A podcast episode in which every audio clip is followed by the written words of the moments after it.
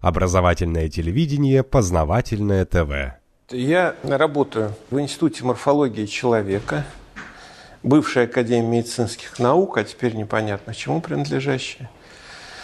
Ну вот считается, что АН, но туда не принимают, как известно до сих пор. Поэтому ситуация не очень понятная, хотя формально принадлежит Академии наук. Значит, занимаюсь я в основном проблемами э, морфогенеза и организации мозга человека и животных.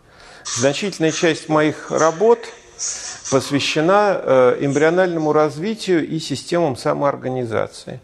То есть я на самом деле занимаюсь механизмами того, как из ничего что-то получается. То есть то, что в биологических системах приводит к спонтанным появлением тех или иных событий. То есть управляемым морфогенезом, когда при всех прочих равных из ничего образуется структура. Значит, основная моя деятельность, и она прилагается к эмбриональному развитию мозга, к законам развития мозга, в первую очередь, естественно, человека. И, в общем, кое-какие результаты поэтому есть, потому что мы можем, в отличие от других наук, прогнозировать результат или даже менять процессы развития, воздействию на те самые знаменитые системы самоорганизации, которые происходят в биологических объектах. Сегодняшняя часть – это как бы финальное событие, сегодняшний рассказ, потому что мозг в конце концов формируется, не у всех, конечно, потому что человечество платит за это, за каждого из нас заплачено примерно 100 жизней, то есть 100 оплодотворенных яйцеклеток э, было на этой появилась планете, и только одна из них превратилась в человека. Такая цена за развитие. Процесс очень плохой, очень неустойчивый, и поэтому мы, в общем, с вами являемся уникальными явлениями, за нас заплачено 100 э, потенциальными жизнями. И вот эта наша уникальность, она еще хороша тем, что человечество представляет собой сверхоригинальную э, эволюционную модель, которая завершилась э, нами на сегодняшний день, я имею в виду по мозгу. Потому что эволюция мозга и эволюция тела у человечества шла независимо с того момента, как он стал социализироваться. Это отдельный разговор, отдельная модель, отдельная тема для разговора, независимость эволюции мозга от тела. То есть мы соматически все одинаковы, а вот по мозгу далеко нет. И эти разницы непреодолимы ни воспитанием, ни образованием, ни социальным статусом, ничем. Но прежде чем перейти к этому самому сладкому, надо вернуться к названию сегодняшнего доклада «Управление мозгом современного человека». То есть я сначала должен, чтобы ввести вас в курс дела, чтобы мы говорили на одном языке, э, объяснить, как это все устроено. То есть как мозг управляется в нормальном, ну и, соответственно, патологическом состоянии.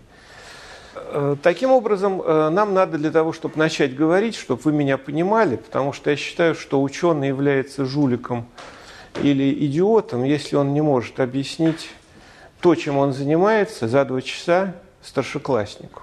Это верный признак жульничества или идиотизма.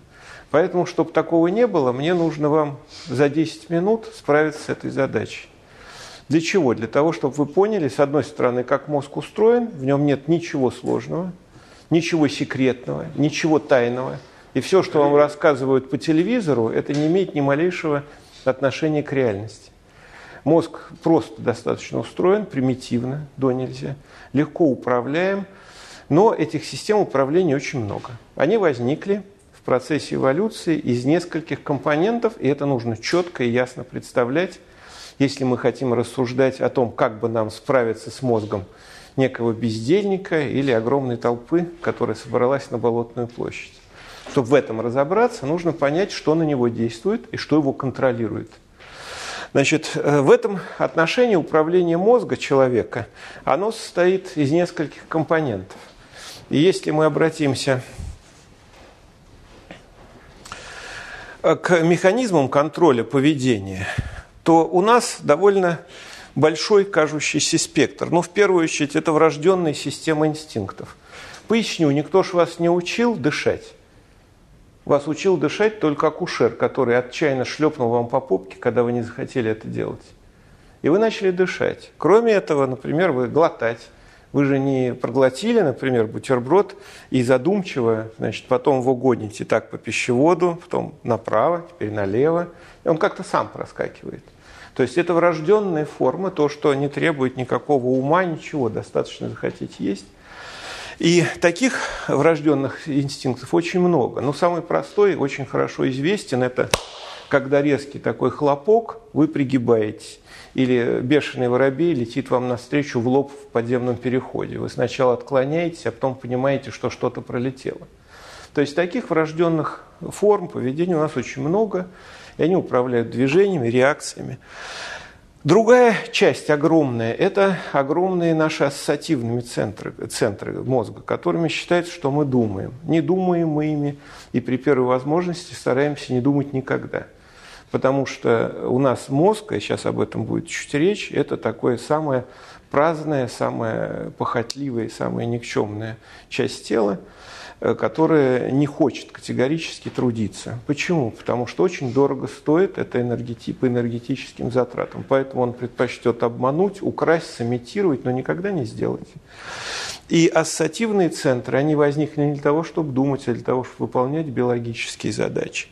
Метаболические ограничения когнитивных процессов – это то, почему думать не хочется, а хочется поесть, помочь маме, жене, дочери – пойти на кухню, что-нибудь помыть, только не думать. Это как раз связано с тем, что мозг устроен так, что самое затратное – это наше мышление.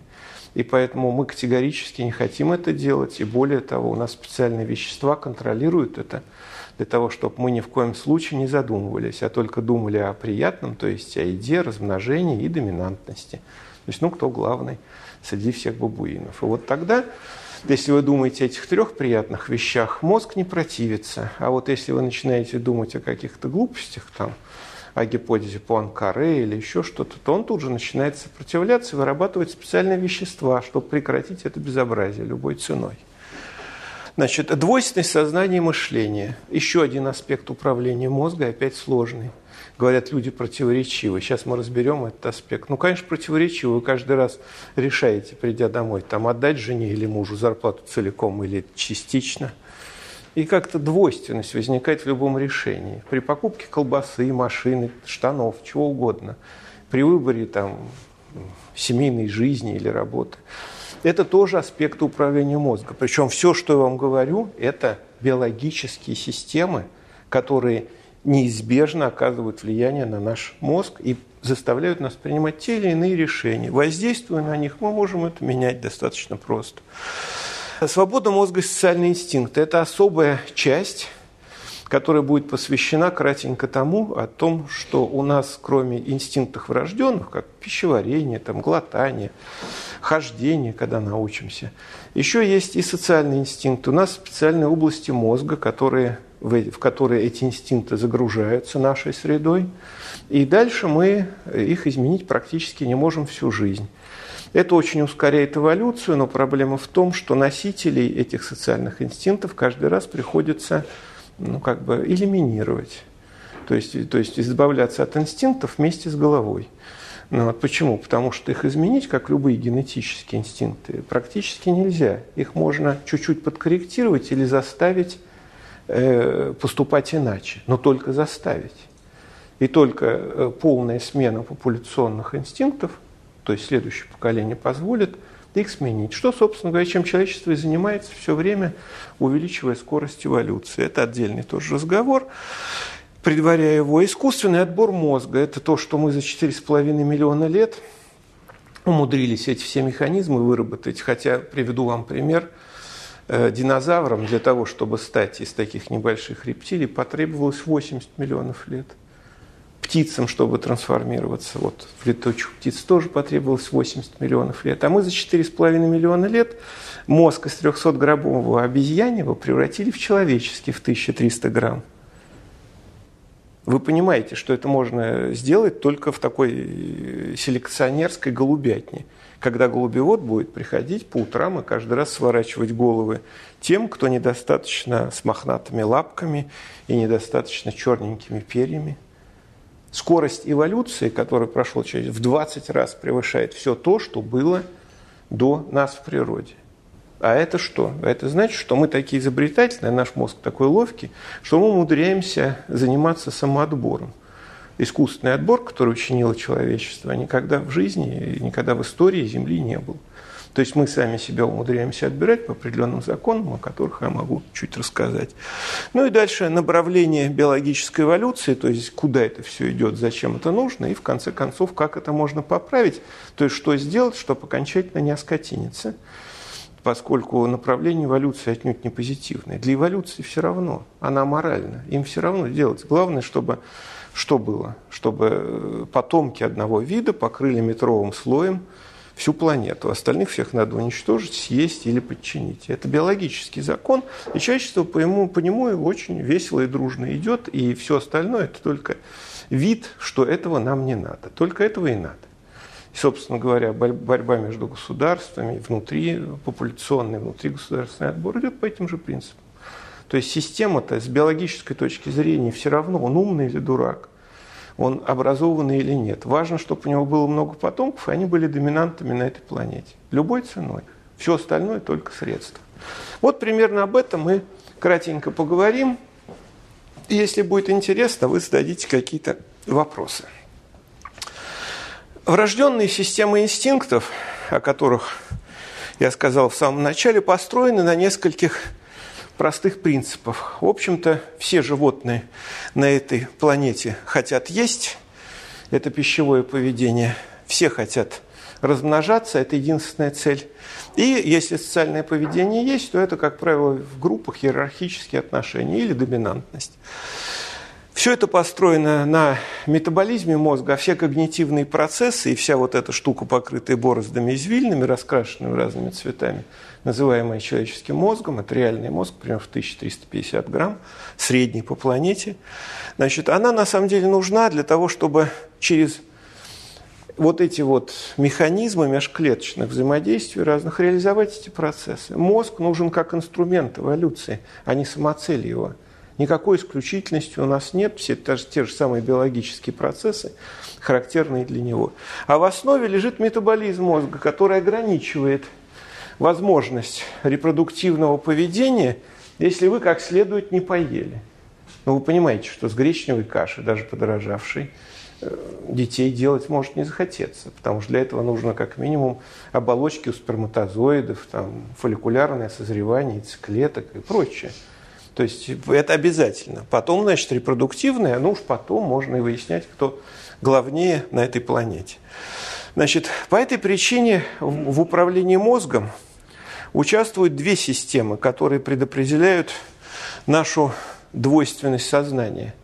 Те древние механизмы, которые достались нам от приматов, это то, что нарисовано здесь внизу, вот эти разноцветненькие структурки, спрятанные глубоко под корой мозга. Они здесь запрятаны. Они маленькие, они всего 10% массы мозга, но при этом они очень удаленькие, потому что именно они производят половые гормоны, именно они контролируют механизмы агрессии, именно они контролируют механизмы э, гормонально регулируемых отношений.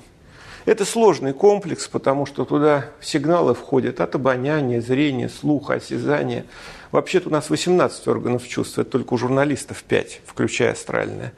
А у нас 18 это так в качестве основных. Еще примерно с десяток есть те, которые более скрытые. То есть мы на самом деле очень многие вещи с вами воспринимаем, но не осознаем как. Ну, приведу пример. Человек, например, воспринимает электромагнитные поля очень хорошо. У нас есть специальные металлопротеины. И если нас выдернуть из этого безобразия, в котором мы находимся, там, в дремучий лес, то мы отлично ориентируемся. Мы все хорошо воспринимаем. Так же, как птицы ориентируются при миграциях по электромагнитным металлопротеинам, которые в глазу, у них такая лампочка горит. Если там какая-то птица заблудилась, ну, это, видимо, с тяжелого похмелья, потому что э, не понять, куда тебе идти, когда у тебя в глазу мигает лампочка, довольно сложно. То есть ты идешь на лампочку и все. То есть примерно так это выглядит в реальности. У нас тоже таких органов чувств полно, мы ими пользуемся, но не понимаем, как и почему. Начиная от половых, там у нас фомер-назальный орган, который определяет наши половые приоритеты, которым можно контролировать в том числе и поведение толпы, если захотеть и кончая там органами, которые возникают, принимают рецепторы углового, линейного ускорения. Ими тоже можно пользоваться.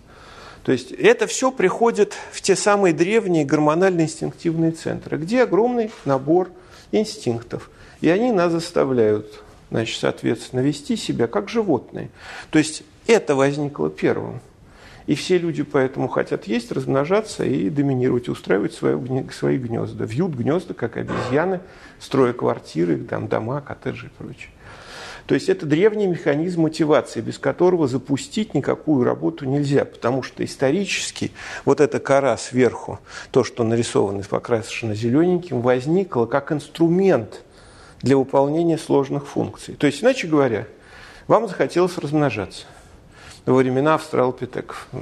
Почетное занятие, тем более, что это был райский период, когда э, с пищей не было никаких проблем, изобилия. Ну, рай настоящий. У всех народов есть рай. Рай, э, примерно, это вот времена австралопитеков, когда этот рай сформировался, и избыток пищи позволил совершенствовать как социальную структуру сообщества, так и половые отношения. Это очень важно было, потому что эволюция, там у женщин исчез Э, годичный цикл, то есть мы стали готовы размножаться как угодно из того, что из избыток пищи. Уровень отношения очень усложнился, поскольку единственный способ отбора – это был половой отбор, все остальные проблемы решены. Поел и спи. Все, но осталось еще размножение, на этом была построена вся эволюция приматов в райский период. Так вот, вот эта сложная кора большая, она стала формироваться, и это очень важно – Именно в этот период активно, потому что возникла необходимость в сложном поведении, которое, для которого недостаточно просто выброса половых гормонов. И это очень важно, поскольку выяснилось, что вот эта вся огромная надстройка, которой мы, собственно говоря, думаем, а думаем мы двумя центрами, ассоциативными, лобными и ассоциативными теменными центрами. Вся эта гигантская настройка возникла-то Здесь как раз три представителя. Питон, аллигатор и варан. Вид сверху на мозг. Вот из этих синеньких частей, то есть из переднего мозга, это вот такая маленькая закладочка, вот это вот, и слоистый компонент здесь, на уровне среднего мозга. Этим рептилии думают, а вот этим думают, когда размножаются. Именно поэтому с рептилиями нельзя в цирке-то выступать. Потому что пока он обычной жизнью живет и думает средним мозгом, все хорошо, он поел, попил, там, его погладили, все замечательно. А если он начинает думать о любви, то он отключает эту ассоциативную систему, включает переднемозговую, и тут уже с ним не справится. Он просто другой. Там этих рефлексов нет, которые там долгое время вырабатывались. Он просто удавит и все, там, а, артиста. Так вот ужас-то в чем? Что вот эта вот надстроечка маленькая – которая возникла еще у рептилий, она возникла, вот этот зачаточек, как раз из центра, который называется вомероназальный орган половой. И потом у нас превратилась вот в эту кору мозга, покрытую бороздами извильными. То есть хуже ничего, хуже произдеваться над нами эволюция не могла. Наш центр мышления сформирован на основании органа полового обоняния. Именно поэтому человек все время фильтрует через половую систему все формы своего поведения. Это главнейшая система управления. Ну, самая примитивная, эмпирическая, знаете, если автомобиль новый презентуют, значит, ставят длинноногую голую девицу рядом. Ну, кажется, зачем это девица автомобиль? Почему-то автомобиль. Ну, женщина в автомобиле уже подозрительна сама по себе, а тут еще и голая. Ну, вот, кажется, нелепость, но непроизвольно, поскольку вся наша кора возникла из полового центра, это надругательство над нашим сознанием, значит, э, именно из-за этого такие ассоциации и вызывают в том числе все продавцы автомобилей. То есть вот эта вся штука, это разросшаяся стеночка, вот это переднего мозга рептилии. И возникла она в то время именно в связи с, развитием этого органа полового обоняния. У млекопитающих в дальнейшем, по мере эволюции – Кора была лисенцефальная, как у грызунов, там, значит, э, гладенькая, но толстая, и вот эта вот шестислойная кора, которая здесь представлена, мы ей и думаем. Она очень большая, и даже у медведя она большая, у нас-то еще больше. И она очень много ест. И в этом огромная проблема. Из-за того, что вот эта гигантская кора потребляет невиданное количество энергии, возникает еще один аспект управления мозгом. Мы не можем его заставить работать э, без пищи. А потребляет он очень много и очень быстро. То есть представим себе, что мы отключили мозг. Насколько? 6 минут в среднем. Через 6 минут начинаются необратимые изменения, через 15 уже необратимые полностью. Почему? Потому что расходы энергетические колоссальные. Мозг, будучи одной пятидесятой массы тела, потребляет, когда мы спим тихо на подушке, похрапывая, около 10, 9, 10% всей энергии всего организма. Одна пятидесятая, представляете, какая это чудовищная машинка, даже когда спит. Ничего хуже придумать в эволюции нельзя, понимаете? Только последние столетия у нас э, в избытке пища. Карточки отменены там в 60-е, 50-е годы во всех цивилизованных странах, и стал избыток пищи хотя бы хот-догов. Проблема в том, что наш мозг не знает и не ведает о том, что завтра будет пища. Поэтому мы все время объедаемся. В прямом смысле. И остановиться не можем. Почему? Потому что если у нас не будет пищи, мозг просто прекратит свое существование. Это непрерывный поток энергии, который э, на самом деле очень интенсивно меняется из запаса всего на несколько минут. Благодаря как раз вот этой коре, в которой у человека сидит от 11 до 20 миллиардов нейронов. То есть вот это весь неокортекс с нанесенными полями, он на самом деле 11, ну, до 20 у крупных, в крупных мозгах миллиардов нейронов. Еще остальное там тоже большое, но там менее, потреб... менее расходное по энергии. А здесь, если мозг взять у человека, выковырить, залить сосуды пластиком, а потом все нейроны скормить добрым муравьям, то мозг все равно останется целым. Почему? Потому что через 100 микрон находятся капилляры. То есть энергозависимость колоссальная. И без потока непрерывного крови мозг не работает. То есть фокус еще заключается в том, что этот самый мозг неравномерно потребляет энергию. И разным цветом показаны разные поля. То есть те самые, которые друг от друга отличаются, как видите, по строению клеточек. На самом деле это строение связано с тем, что в разных частях мозга разные центры отвечают за слух, за движение, за зрение, даже за обоняние там снизу. То есть много-много-много центров, и каждый центр, он локален. Фокус стоит в том, что у разных людей эти центры между собой могут различаться. Причем могут различаться количественно, там, в 10 раз это запросто, но есть центры, которые в 40 раз различаются. А есть и центры те, которые в разных мозгах разных людей у одного человека могут присутствовать, а у другого отсутствовать. Эта разница более, э, большая, чем видовая. То есть волк от лисы отличается по мозгу меньше, чем мы друг от друга. Перевожу на язык сравнений, чтобы было понятно. То есть во многих случаях у одного человека одни структуры в мозге есть, а у другого их вообще нет. Поэтому договориться не то, что теоретизм невозможно. Потому что сколько волк с лисой не разговаривал, не договориться не смогут. А у нас большая разница. Потому что и у волка, и у лисы, как у всех псовых, у них есть все основные структуры, которые похожи, чуть поменьше, чуть побольше. А у нас есть такая ситуация, что нету некоторых структур. То есть у нас разница больше, чем видового уровня. Это надо учитывать. Если мы это не учитываем, мы никогда друг с другом не договоримся. Здесь же лежит и основа гениальности, и таланта, но это отдельный разговор, что не входит в наши сегодняшние задачи. Именно в комбинации этих структур. Продолжим. Значит, вот этот самый мозг, подводя некий итог, такой финал этого всего. А здесь такой наш образ собирательный. Значит, только у приматов, кстати говоря, пиписочка висит снаружи, это верный признак примата. У самцов. У всех остальных, кто они к приматам не относится, все убрано.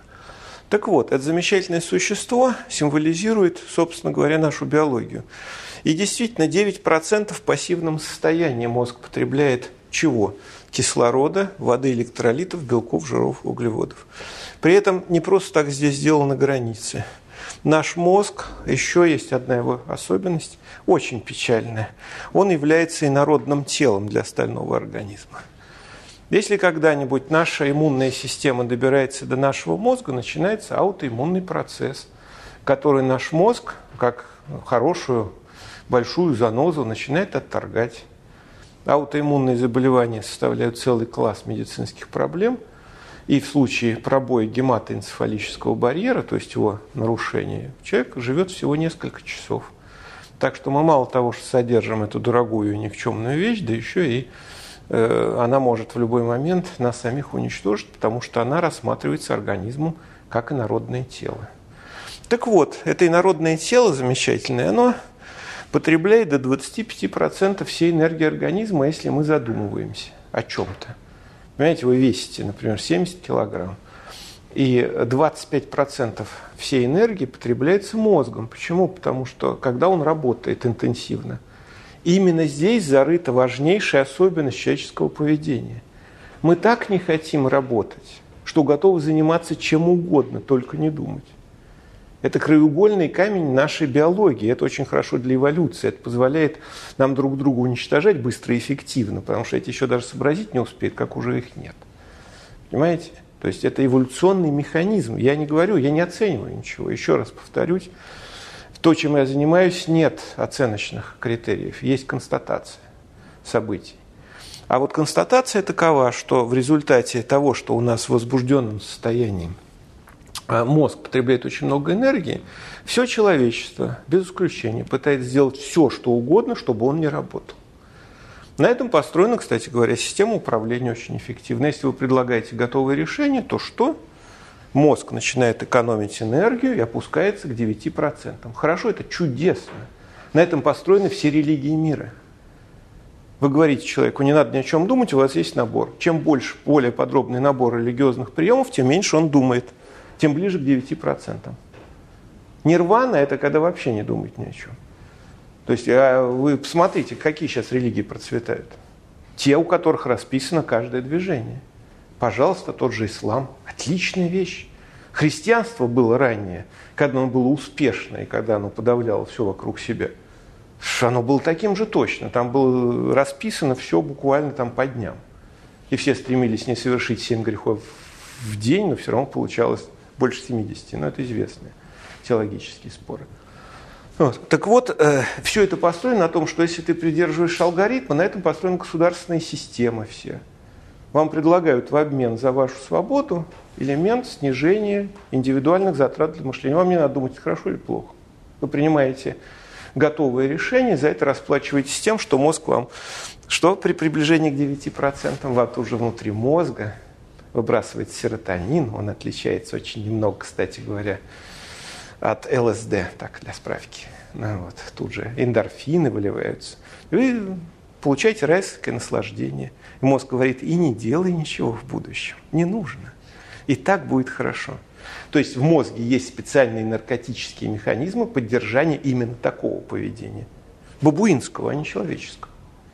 То есть это закон природы. С этим можно спорить, придумывать что-то, но в основном это используют, как я говорил, для организации религиозных всяких культов, для государственной системы очень удобно. Рим на этом стоял. И многие-многие социальные объединения, причем чем более жесткие, тем эффективнее. Понятно. Ты вообще ни о чем не думаешь, только слушаешь жестко. У тебя максимальное количество наркотиков в мозгах, энергетические затраты на нуле – и ты совершенно счастлив. То есть вот упрощенная схема. То есть это архаичный прием, чисто эмпирически используется человечеством для управления э, большими популяциями. Я с вами говорил про еду и про общую энергию. Но три раздельных канала. Один вода, электролиты, другая еда и третий обмен кислорода. Кислорода мы вообще потребляет мозг в норме 30%, а когда уж очень активно думает – вы очень активно используете, там может повышаться и существенно больше. Работает машинка следующим образом. Вот эти вот, это кора, которая у нас покрывает мозг, она питается, но не напрямую. Представляете, такой энергетический обмен, а при этом мозг и народное тело. Туда же надо не только 25% колбасы доставить, надо же и какашек 25% оттуда вывести, он же еще и осуществлять дефекацию с той же интенсивностью. Поэтому, когда вы скрипите мозгами, не забудьте, что в туалете 25% результатов вашего мышления, в прямом смысле этого слова. То есть э, вот этот метаболизм весь проходит через специальный барьер, который здесь нарисован зелененький. И это очень важный, он замедленный. То есть он идет медленно, но непрерывно. И любые задержки катастрофичные, то есть сначала еда передается в глиальные клетки, потом нейронам продукты дефекации в обратную сторону. Совершенно независимо электролиты и э, движение воды, независимо от пищи. Я почему об этом говорю? Потому что очень часто возникают проблемы. Если человек не поел или не попил, то мозг начинает действовать очень подло. Вот, например, вам всем хочется пить рано или поздно. Бутылочки здесь везде стоят. Это в чем дело? Дело в том, что у нас мозг, у нас не могут сохнуть губы, вы понимаете? Вы бы утратили возможность ими пользоваться. Это мозг создает внутри себя иллюзию, которую вы верите, что у вас все пересыхает во рту небольшое подсыхание, у вас шепетели реально случится и будет восстанавливаться месяцами. А вам хочется пить, потому что мозг не может вам объяснить, ну, в силу нашей бестолковости, что вам хочется пить. У вас возникает иллюзия, что у вас сохнут губы или сохнет во рту. И вы едите и ищете. То есть очень много мотивов нашего поведения, на этом ярком примере показываю, являются фантомными. И надо сказать, что такие же фантомы можно загружать и извне. Вот, и тогда человек будет испытывать те самые чувства, которые вы сможете ему внушить. Как? Это уже отдельный разговор, но тем не менее на этом примере я говорю, что даже фундаментальные механизмы питьевого поведения построены на моделировании фантомного чувства. Значит, вот эти все метаболические процессы, они э, очень важны для человеческого мозга и сказываются на тех, кто думает и те, кто не думает. Ну, как вы понимаете, это сосуды мозга, то есть взяли мозг после того, как он значит, оказался у усопшего человека, мозг растворили специальным способом, а сосуды разложили так, растянули. Вот поступает кровь в сосуды мозга человека вот по этому кругу, значит, снизу из сонных артерий и расходится по сосудам. Вот это обычный извозчик, а это профессор математики Ленинградского э, одного из высших учебных, Некрасов такой известный математик, преподаватель математики, специалист.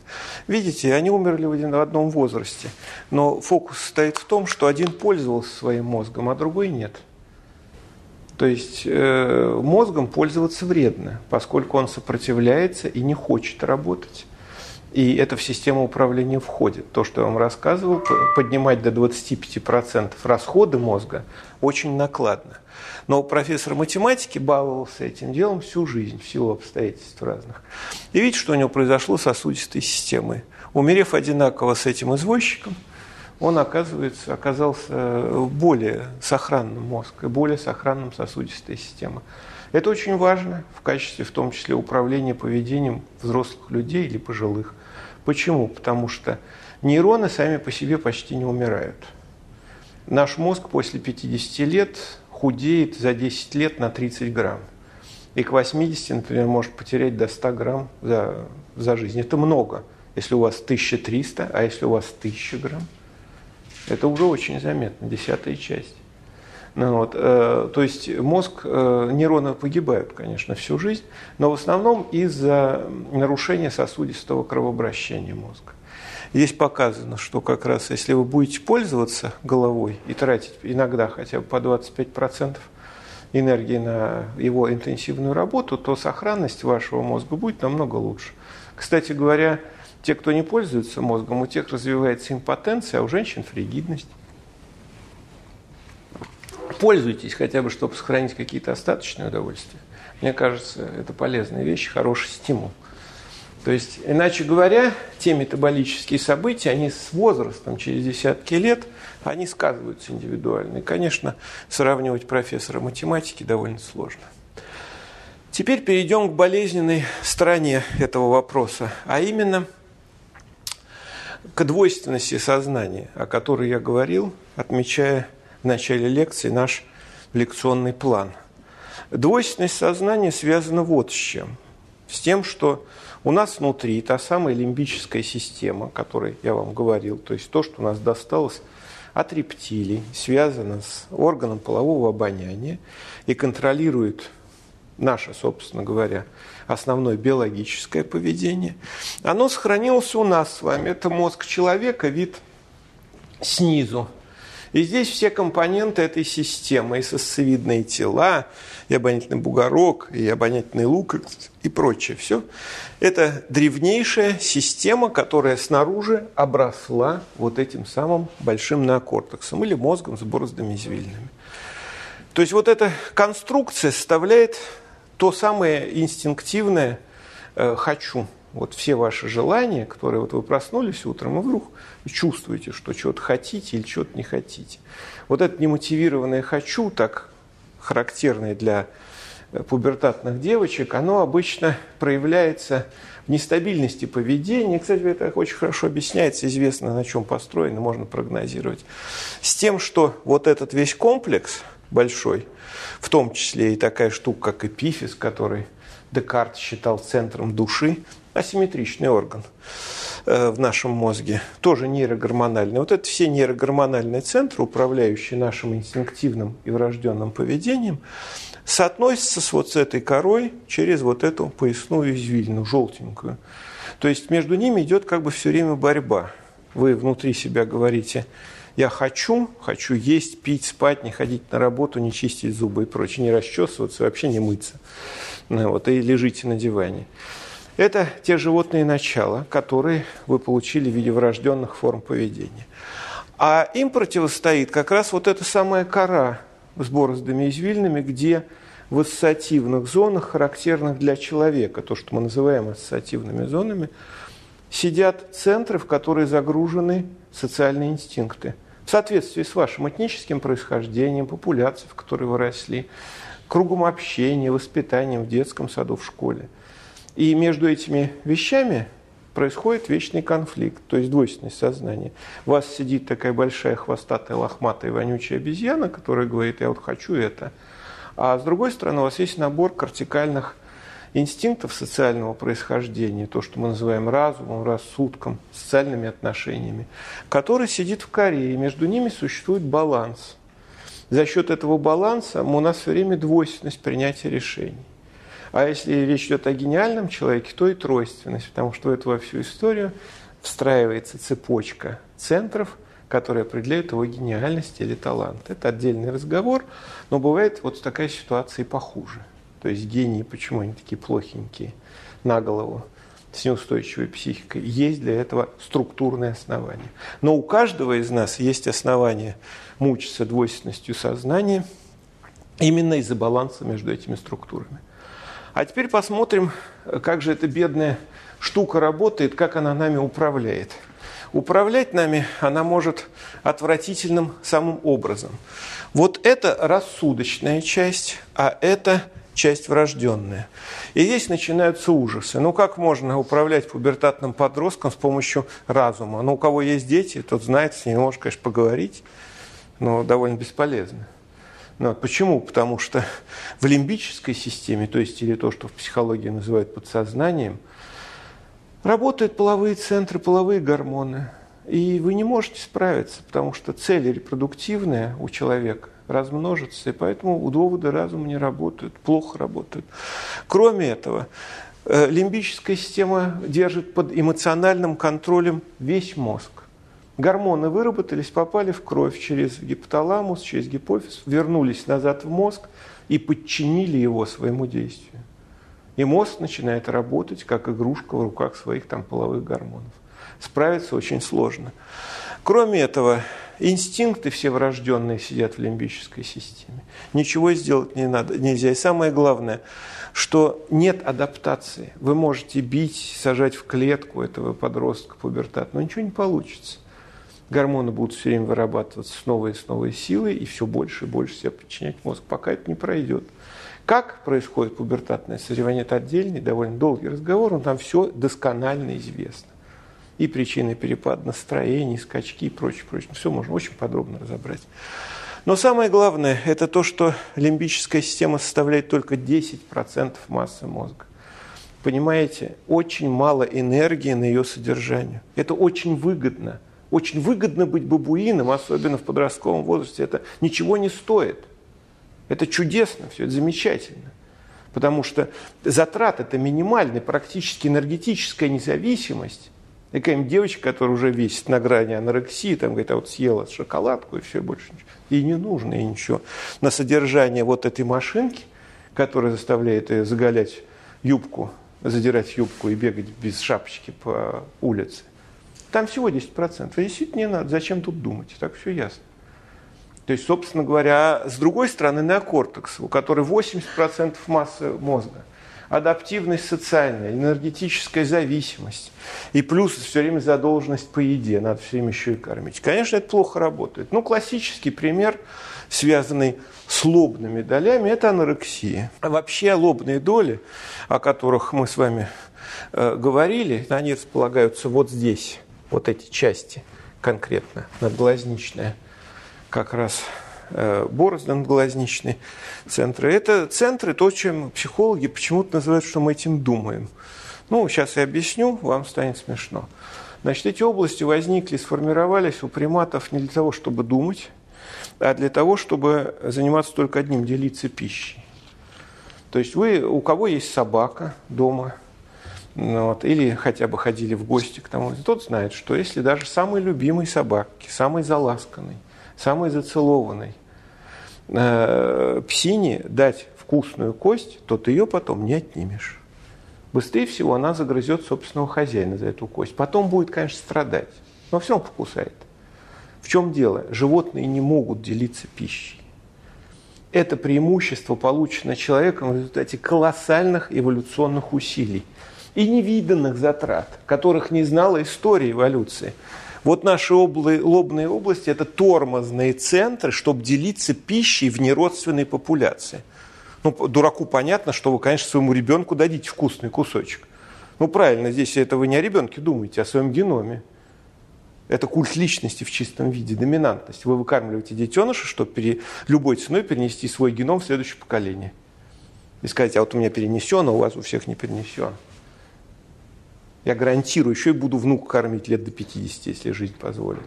И буду выкармливать, чтобы он размножился. Но это чистый бабуинизм в чистом виде. Перенос генома в следующее поколение. Ничего здесь человеческого нет. А вот делиться пищей с неродственными особями в популяции – это архисложно. Попробуйте отдать любимый Мерседес соседу, который нуждается в поездку на дачу, в поездке на дачу. Даже одной. Я что-то мало сталкиваюсь с такими пацифистами. Не хочет никто давать свой Мерседес, делиться. Это почти то же самое. В чем дело?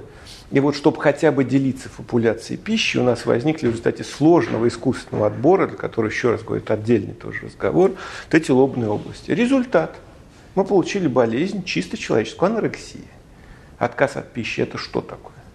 Девушки не едят, не едят, не едят, худеют, скелетизируются так, становятся симпатичными, около 40 килограмм. И после этого они отказываются от пищи. В чем дело?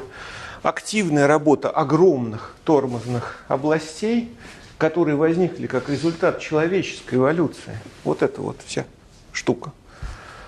Тормозит принятие пищи, и ничего сделать нельзя. И они так умирают. Хотя их легко вылечить. Ну, если не очень впадать в гуманизм, то берется скальпель через височную кость заходит вовнутрь и подрезается на 5-7 миллиметров лобная область так снизу ножичком. Раз. Это называется психохирургия, которой как будто бы у нас не занимались, что является чистой ложью. У нас даже монографии выходили по этой теме, которую можно купить в букинистическом магазине. Никаких секретов. Вот. Так вот, эта психохирургия замечательная, она как раз давала этим женщинам шанс на выживание. Они после такой операции начинали есть, восстанавливали вес и прочее. Сейчас эти операции из-за гуманизма запрещены, поэтому они все умирают. Мне кажется, что это несколько странно.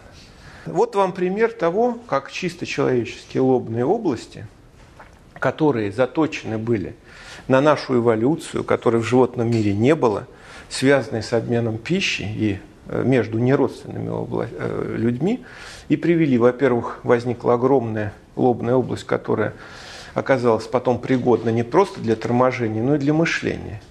Женщины эти области используют по назначению. Потому что эти области возникли эволюционно, как способ заботы о потомстве. Это чистая правда, я не издеваюсь, не посмеиваюсь ни над кем. Женщины, те, геном тех женщин передавался наиболее успешно, которые как можно дольше заботились о своих потомках. Кормили их там до силы бороды. Понятно, да? Чем они дольше закормят, кормят и заботятся, тем, естественно, больше шансов перенести геном в следующее поколение. Для того, чтобы так себя вести, женщины, те, которые не заботились, соответственно, их потомки элиминировались. Те, кто заботились, они оставались. То есть женские, женская забота о потомстве постепенно превратилась вот в эти гигантские лобные области. А мужикам, поскольку они, ну, сами понимаете, как себя ведут в основном, ну, вот сам такой, ну, вот, э, не очень-то заботятся о потомстве, главное изготовить и убежать. Ну, вот, поэтому э, мужчины воспользовались лобными областями как бесплатным женским подарком эволюционным. И стали придумывать с помощью этих лобных областей всякие глупости, колесо, там, компьютер и прочее всякое. То есть стали использовать не по назначению. То есть нельзя говорить, что кто-то плохой, а кто-то хороший. Просто женщины их используют, а у мужиков это бесплатный презент, бонус такой. Поскольку мы один вид и нуждаемся друг в друге. Вот так получилось. То есть это вам пример того, насколько значимо и лимбическая система, которая контролирует поведение человека, и э, э, неокортикальная часть, которая тоже на самом деле воздействует на наше поведение, регулирует. Мозг современного человека очень сильный, и мы можем вмешиваться в эти штуки не только с помощью психохирургии, но и других более доступных э, способов. Два слова я скажу о свободе мозга и социальных инстинктах. Дело в том, что Собственно говоря, приобретение важнейшее человечества для управления мозгом – это была его независимая эволюция, то есть автономизация. Это что значит? То, о чем я чуть-чуть говорил в самом начале. О том, что мы представляем собой единый вид. Действительно, за исключением южноамериканских некоторых индейцев, некоторых пигмеев и бушменов, с которыми не получается плодовитого потомства – мы разные виды, как они получалось с тасманийцами. То есть это следы еще эректоидных миграций, то есть когда наши предки примерно 2,5 миллиона лет назад расселялись по этой планете. Так что неправда, что мы можем со всеми легко смешиваться. Но есть. Но это очень мало, и следов популяции это можно не учитывать, пренебречь, как в любом деле. В основном мы можем давать плодовитое потомство почти, почти со всеми, иногда не сразу, иногда надо потренироваться, но тем не менее – Э, это получается регулярно. При этом, что получается? У нас тело-то едино, а мозги разные. И вот тут мы возвращаемся к тому, с чего начали. Вот эти поля, которые были нарисованы на красивой картинке, раскрашенной боковой поверхности мозга, они на самом деле и меняются. Собственно говоря, их размеры и объем являются тем самым, той самой основой, которая позволяет человеку независимо эволюционировать. То есть что получается? Раз у нас вот эти поля, их размеры могут различаться обычно в 3-4 раза, а в некотором случае под поля в 40 раз. В 40 раз. То есть даже такие разницы, количественные, чисто некачественные, приводят к тому, что люди очень разные. А это значит, что можно вести отбор очень по-разному. Один одно может, а другой не может. Поставьте того, кто у вас востребован в условия процветания – то чтобы он хорошо жил, хорошо питался, имел большую зарплату, имел большой дом, имел много детей. И вы через 2-3 поколения получите совершенно другую популяцию. Понимаете? То есть это что такое? Это как раз искусственный отбор мозга. При этом все как бы родственники и представляют один вид. Но человечество регулярно культивировало популяции обладателей определенных конструкций мозга. Ну, приведу вам классический такой пример, очень понятный. Вот э, э, таких людей, способных к такому творчеству инженерному, было очень мало в XIX веке. Возникла гигантская проблема. Начали строить университеты, стали пытаться образовывать, набрали, набрали, набрали людей. Ну что, через три поколения что произошло? Кроме научно-технической революции и начала 20 века мир изменился абсолютно. Эти люди, когда их достигает 15% населения, приходят к власти и подминают все под себя. Вот и все. То же самое вся аристократия, которая культивировалась как люди с определенными способностями, необходимыми для государства. Они культивировались и отбирались по определенному принципу мозга. Если этого не делать сейчас, то произойдет, э, собственно говоря, примитивизация, то, что происходит во всем мире. То есть мы вернемся на круги своя, там, на 150 тысяч лет назад, даже хуже. То есть человечество всю жизнь культивировало людей с определенными способностями, не понимая этого. Ну просто инженеры хорошие нужны, давайте их размножать, давайте им создавать условия, давайте их отбирать. Ведь хорошо известно же, э, здесь нет никаких секретов о том, что не все люди обладают одинаковыми способностями. Я надеюсь, в этом не надо никого убеждать. Эти разные способности позволяют одним учиться в Бауманском институте, а другим с трудом закончить ПТУ там, или кулинарный курс. И, и винить их не в чем. Они не плохие, не хорошие, они разные. И эта разница сидит в мозгах. При этом дети могут быть у всех от всех, пожалуйста. То есть это к чему я веду? А к тому, что у нас эволюция мозга, церебральный своеобразный сортинг по результатам проводился человечеством на протяжении сотен тысяч лет. И мы внешне это менялись не сильно. Там с времен кроманьонцев и неандертальцев мы не сильно поменялись анатомически. Ну, английская одна газета опубликовала изображение неандертальцев в большом количестве, восстановленных по черепу и попросили написать, кто видел их. Ну, что ну, там пол Лондона написал, сказал, вчера видели это, это, это видели вчера. Там. Понятно, да, это был не только Абрамович. Иначе говоря, фенотипы проявляются, действительно мало изменились, но мозг совершенно другой. Мы так жестоко и бескомпромиссно отбираем мозг, что в результате произошло, как бы произошло разделение эволюционного процесса тушка тела сама по себе эволюционировала, эволюционировала очень мало, надо признать. А мозг эволюционировал очень быстро, очень интенсивно, который мы сами отбирали. А тех, кто не годился, тех, значит, мы с помощью изобретения французского врача под названием гильотина, мы, значит, э, уменьшали, проводили физический отбор – и человечество этим занимается и сейчас. Что произошло на Украине? Пожалуйста, классический пример. За 23 года их мозги заполнили те самые ассоциативные области системами социальных инстинктов, которые вы выбить не можете. Есть единственный способ, причем и для властей Украины, и для всех остальных, этих людей гильотинизировать. Что и происходит. И пока вот их не уменьшится число до социально незначимого уровня, это все будет всплывать. Вы не можете изменить и социальные инстинкты, для которых есть специальные области мозга, из которых потом не выпьешь. Он может только спрятаться и имитировать другой образ жизни. Все нельзя. И те же самые французы, они почему устраивали трехэтажные виселицы? -то? С хорошей жизнью гильотин. Да потому что каждый раз, когда они выращивали очередную популяцию этих безумцев, там бог знает на каких идеях, им приходилось их потом что-то с ними делать. Ну и обычно делали способом декапитации. Никто ничего другого не придумал. Носительство социальных инстинктов столь же незыблемо и твердо, как и врожденные генетические контролируемые инстинкты. Ничего не сделаешь. То есть получается так, что у нас э, мозг эволюционировал независимо, и все было чудесно.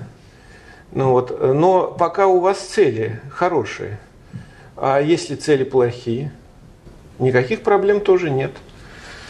Поскольку внегеномное наследование социальных инстинктов, которые, они сложные просто, их нельзя с помощью 10 нейронов передать как помахивание крылами, крыльями бабочки или там биение хвоста головастика, там всего два нейрона устраивается. Надо что-то посложнее. Тогда в негеномное наследование, вот вся наша система образования, обучения, воспитания, что такое? Это внегеномная передача инстинктов в области мозга, которого для этого приспособлены, которые прошли эволюционный отбор нами самими, искусственный отбор, как тот самый злой селекционер в голубятне. И дальше они загружаются, эти системы, очень простые, очень понятные. Чем проще, тем лучше. Иногда религиозные – Хотите культурологические, хотите историю привейте, любую, да что хотите. Пустая голова. По Шопенгауэру ничего там в ней не возникнет, кроме желания поесть и размножиться. Поэтому нужно чем-то заполнить. Заполняется окружающей средой. И внегеномное наследование – это еще один способ ускорения эволюции. Представляете, как замечательно.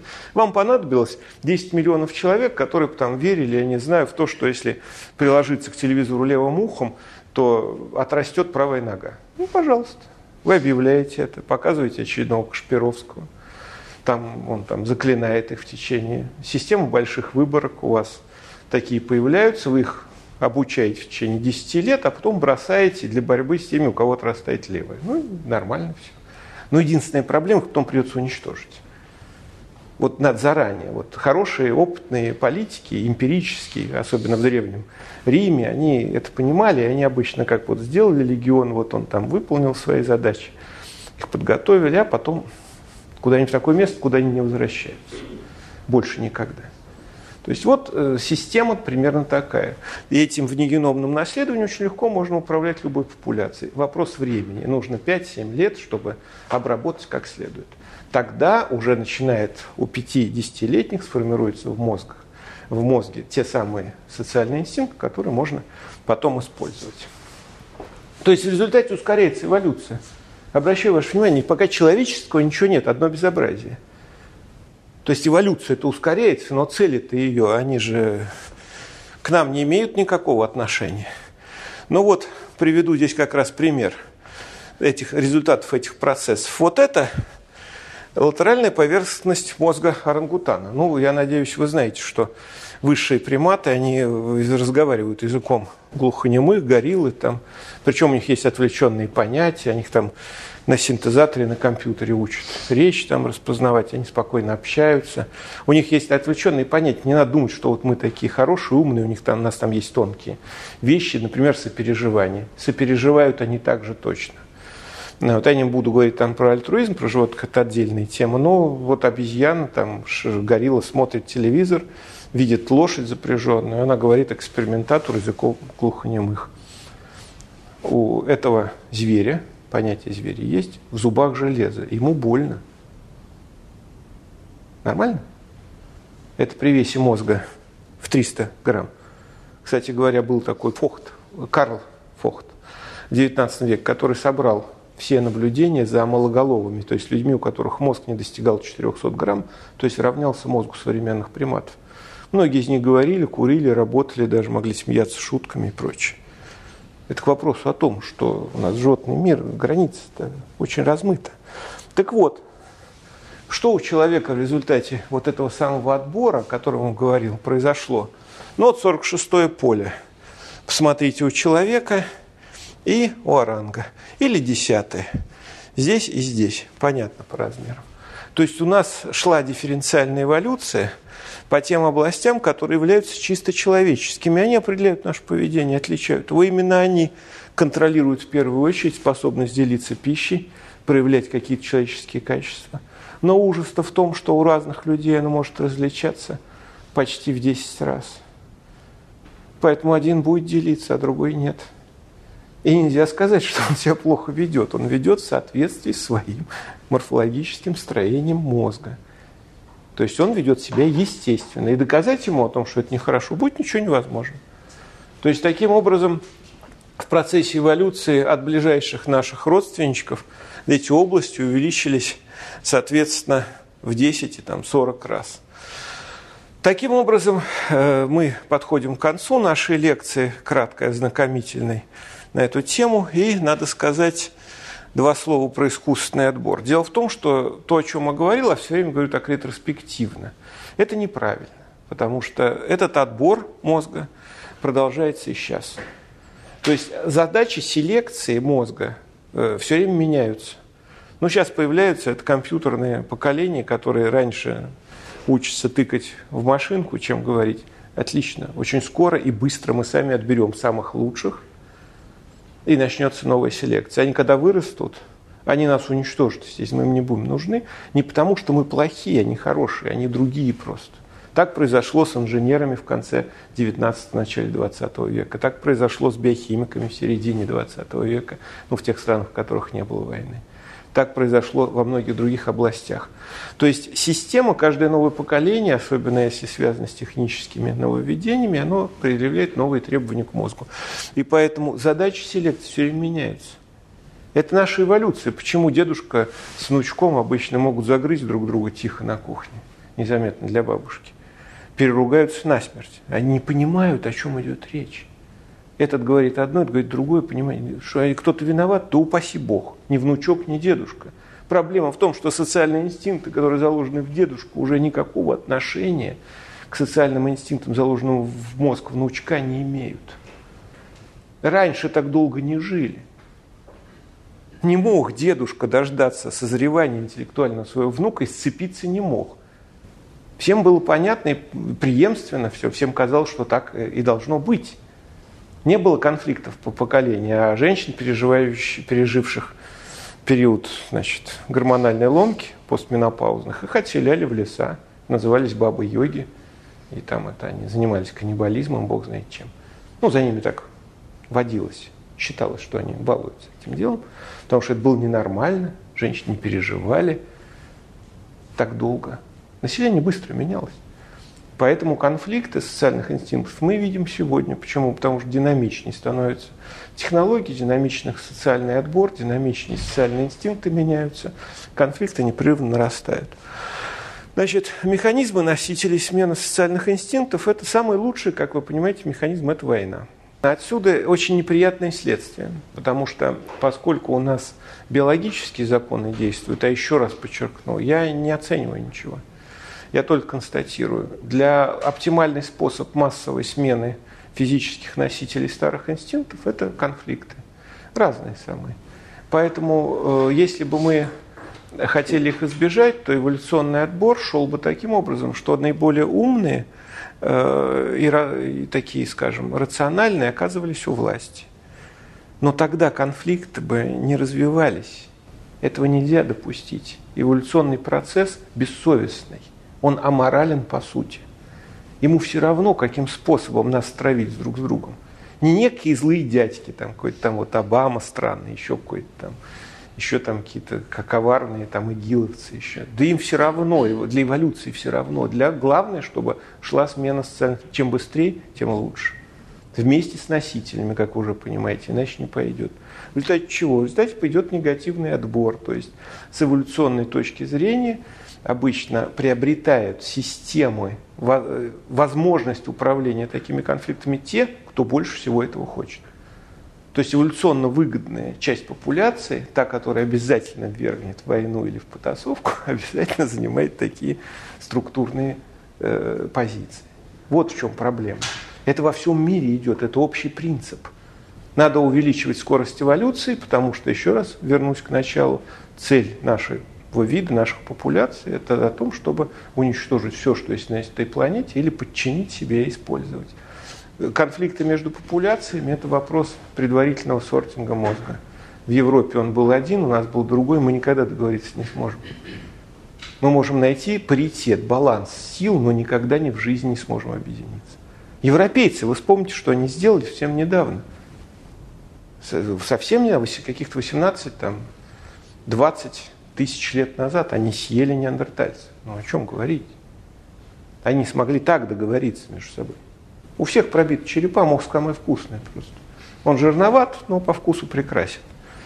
Ну, поэтому и в Китае было то же самое. Все э, синантропы это что такое? Это склады пищевых отходов, все находки.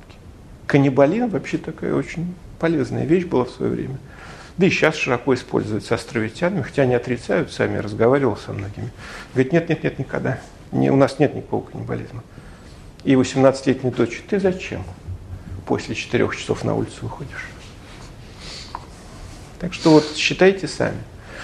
Поэтому отрицательный отбор является следствием того, что мы видим перед собой биологическую эволюцию.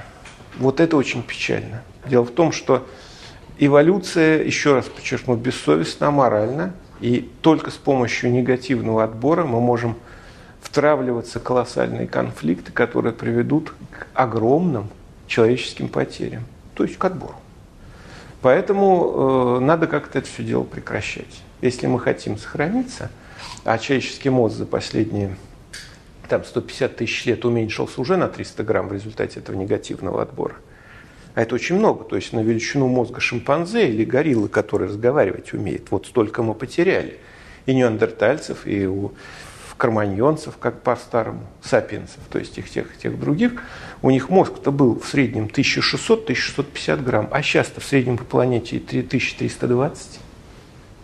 Мы уже 300 грамм потеряли в результате вот этого негативного социального отбора, потому что мы втравливаем, делаем искусственный отбор самих себя, втравливаем войны для того, чтобы ускорить эволюцию. Эволюция не для того, чтобы сделать умных и освоить чужие другие планеты. Упаси Бог. Еще раз говорю, в эволюции действуют биологические законы, которые никакого отношения к гуманизму не имеют. И посмотрите в критических ситуациях, как себя ведут и большие народы, большие политики и прочее. Все, по-моему, ясно, как божий день. Так вот, с этим можно попытаться что-то сделать только одним способом. Если прекратить э, баловаться естественной эволюции, попытаться вмешаться в этот процесс. Это не значит, что надо строить виселицы и гильотины, речь идет не об этом. Речь идет о том, что у нас сейчас есть технические возможности начать церебральный сортинг, рассудочный. То есть есть возможность создать приборный парк, за несколько лет, если захотите потратить на это достаточно денег, с помощью которого можно было бы отбирать людей по способностям. Научная база для этого создана. Нужно создать техническую. Преимущество, ну, всем понятно. Человек, который что умеет, то и будет он делать. Значит, то, что умеет делать лучше всего, именно этим он будет заниматься. А поскольку в мозге большое подчиняет малое, он будет получать от этого настоящее удовольствие. То есть будет счастлив. То есть вот это человеческое счастье, когда человек занимается лучше всех тем, что он умеет лучше всего делать, оно составляет суть человеческой натуры. И самое главное, справиться тогда позволит нам с индивидуальной изменчивостью, которая нас разъединяет. Для этого нужно заниматься церебральным сортингом. Основание для этого есть. Приборный парк сегодняшний есть. Нужно повысить разрешение томографов до одного э, э, микрона то есть это уже почти доступно, 15 микрон сейчас, самое лучшее. И после этого начать отбирать людей по способностям. Сначала, конечно, гениев, потому что они самые выгодные. Ну, понимаете, да? В оборонных целях, например. Мы берем, выбираем 10 Соросов и посылаем их поиграть на бирже в Нью-Йорк.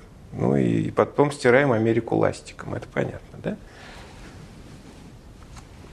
То есть э, вопрос войны на самом деле, которая неизбежна, возникает в человеческом сообществе по эволюционным законам. Это вопрос того, кто сейчас будет делать не железные пушки, а кто научится отбирать гениев, которые позволят нам э, управлять этим миром. Кто это первый начнет делать, тот и будет. Потому что э, гений тем отличается от обывателя, тем, что когда все происходит, всем становится понятно. Но пока это не произошло, никто даже не догадывается. Собственно говоря, на этом и должно быть построено будущее человечества, если мы хотим избавиться от такой вот пошлой, зверской, кровавой эволюции, в рамках которой мы сейчас и живем. На этом все у меня. Спасибо. Спасибо. Коллеги, пожалуйста, вопросы? Да. И называйте только себя. Да, Артем Глотенков, Познавательное ТВ. Значит, у меня э, два вопроса. Во-первых, вы сказали, что думать очень затратно, да, поэтому человеческий организм старается как можно меньше это делать.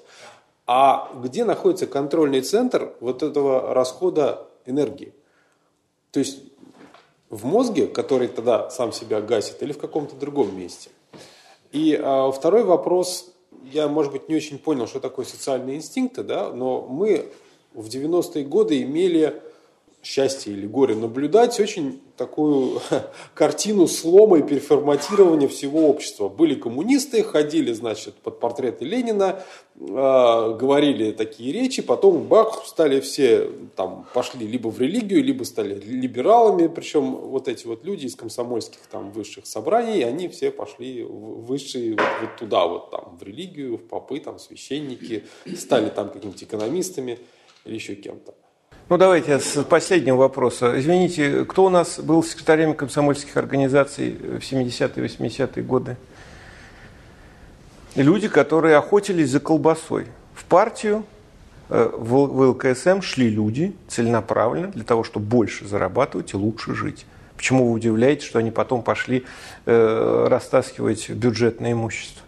Странно. А для чего они шли? Они шли для того, чтобы на Грановского ходить в распределитель за финской колбасой. Я сам помогал. Они шли в это в ЛКСМ, в эту партию, под эти флаги, только в одном, для того, чтобы получать чеки, ходить товариться в валютных магазинах.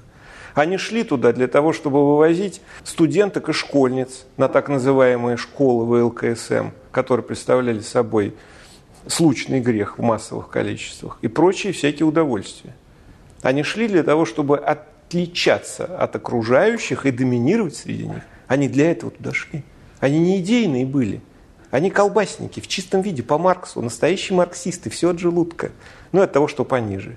Вот зачем туда люди шли. И когда наступил капитализм, они смогли дорваться до той же самых зеленых бумажек, уже совершенно официально не дорвались. Именно поэтому посмотрите, кто у нас сейчас в олигархах. Все, это люди, которые целенаправленно положили свою жизнь за колбасу. Жизнь на колбасу.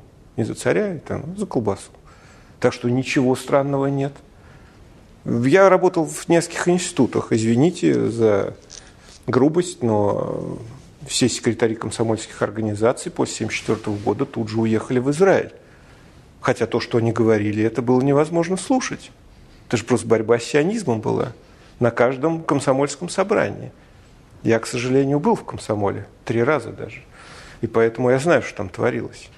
И партийных очень хорошо знал функционеров. Так что здесь, здесь никаких сомнений. Вы поймите, это такая же точная олигархия, это такой же самый беспредельщики, как и сейчас. Теперь э, насчет... Э, там все очень просто. В мозге нет ничего сложного. Насчет специального органа. Это, знаете, как центр зла – нет, нет, нет, э, центр лени весь мозг, и центр зла весь мозг. Сейчас объясню, в чем дело. Все очень просто. Как только скорость передачи энергетическая, то есть поток энергии, ну, метаболизма, возрастает, там даже специальные Короче говоря, там есть даже специальные ферменты, которые есть только в мозге. Например, нейрон специфическая налаза. Она есть в мозге только в тех органах, у которых супервысокий энергетический обмен. Ну, такая специфика.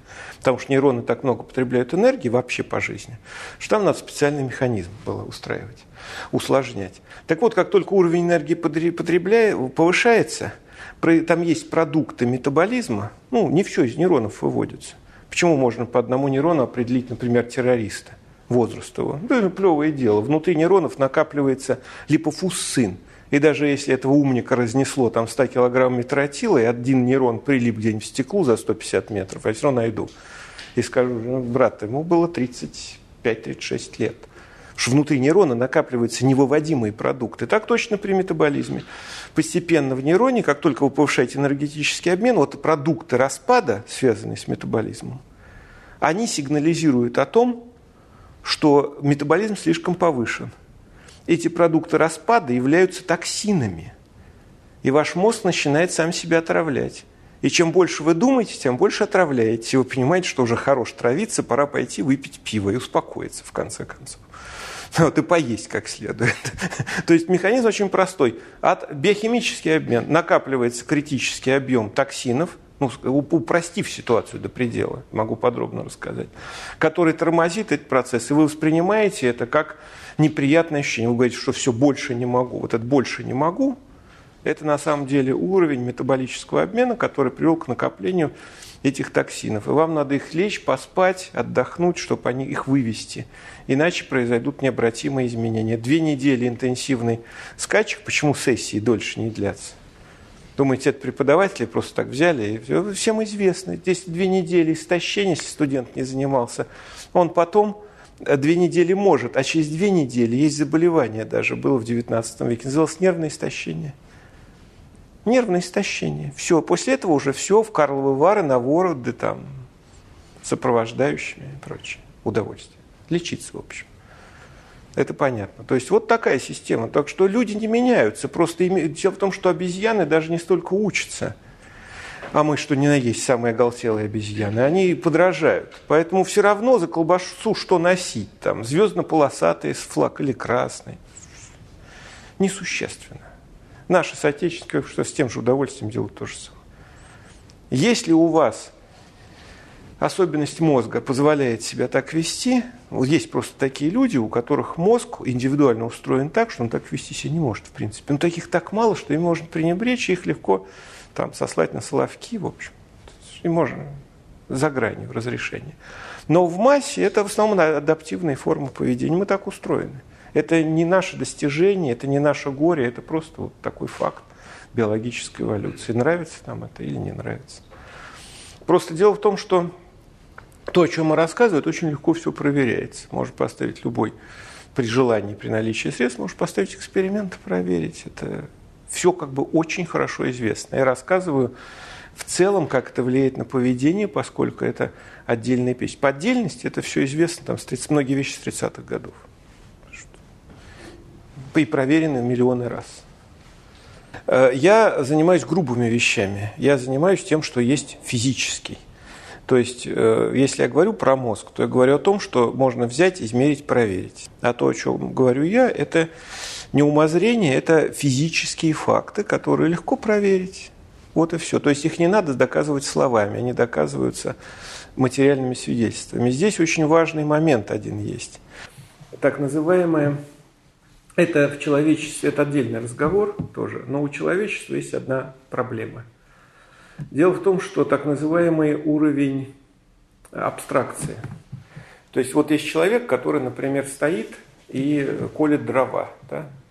Потом есть редактор журнала, который посылает туда корреспондента, увидев, что он как-то особо колет эти дрова каким-то особым топором американским.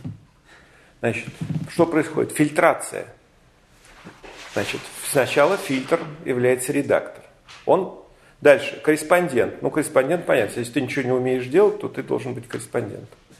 Значит, корреспондент – это хуже, чем психолог. Это человек, который вот должен трансформировать, но из-за своей чудовищного необразованности обычной, дремучести общей, ну, вот, малой подготовленности молодого возраста, а именно таких посылают, они приезжают к этому мужику с топором, там, берут с собой фотографа и начинают делать интервью. И фильтруют этого мужика второй раз. Да? После этого все это притаскивают в редакцию журнала, где все из этого делает статья или интернет-издание, еще что-то, фильтруют третий раз – Дальше это попадает какому-то человеку, который в компьютере тыкает пальчиком и смотрит на это на все. У него фактически материал отделен от него четырьмя фильтрами, бог знает кого. Людей, которые, может быть, в голове вообще ничего нет, кроме космического вакуума. Четыре фильтра, и после этого он сидит, продолжает тыкать и начинает рассказывать и обсуждать это там. Понимаете? То есть это что значит? Что от реальной фактологии – он ушел, там осталось меньше 10%. То есть для рассуждения ничего нет. Все, это чудесно, это прекрасный способ занять человечество. Интернет в этом ну, бесценен. То есть более бесполезного времяпрепровождения придумать нельзя. Более эффективного демпфера для социального поведения и э, возникновения всяких глупостей в голове нельзя придумать, а глупости нам очень нужны. Потому что контролировать вот такое население, которое от реальности отстоит на 10 шагов. Прекрасно, это лучший способ. То есть это такого способа тотальной дебилизации придумать невозможно. А все идут очень хорошо. Почему? Потому что ехать к мужику, который колет дрова и смотреть собственными глазами, сколько энергии. Мозг напрягать. А тут сразу эндорфины из мозга ничего не делал. Те все выложи. И крупным планом видно, как топор бждык-бжик. Видно, как мужик губу поджал. Как под по лбу струится. Красотища. И ты уже вроде уже все понимаешь. То, что перед тобой было столько фильтров, это остается за кадром.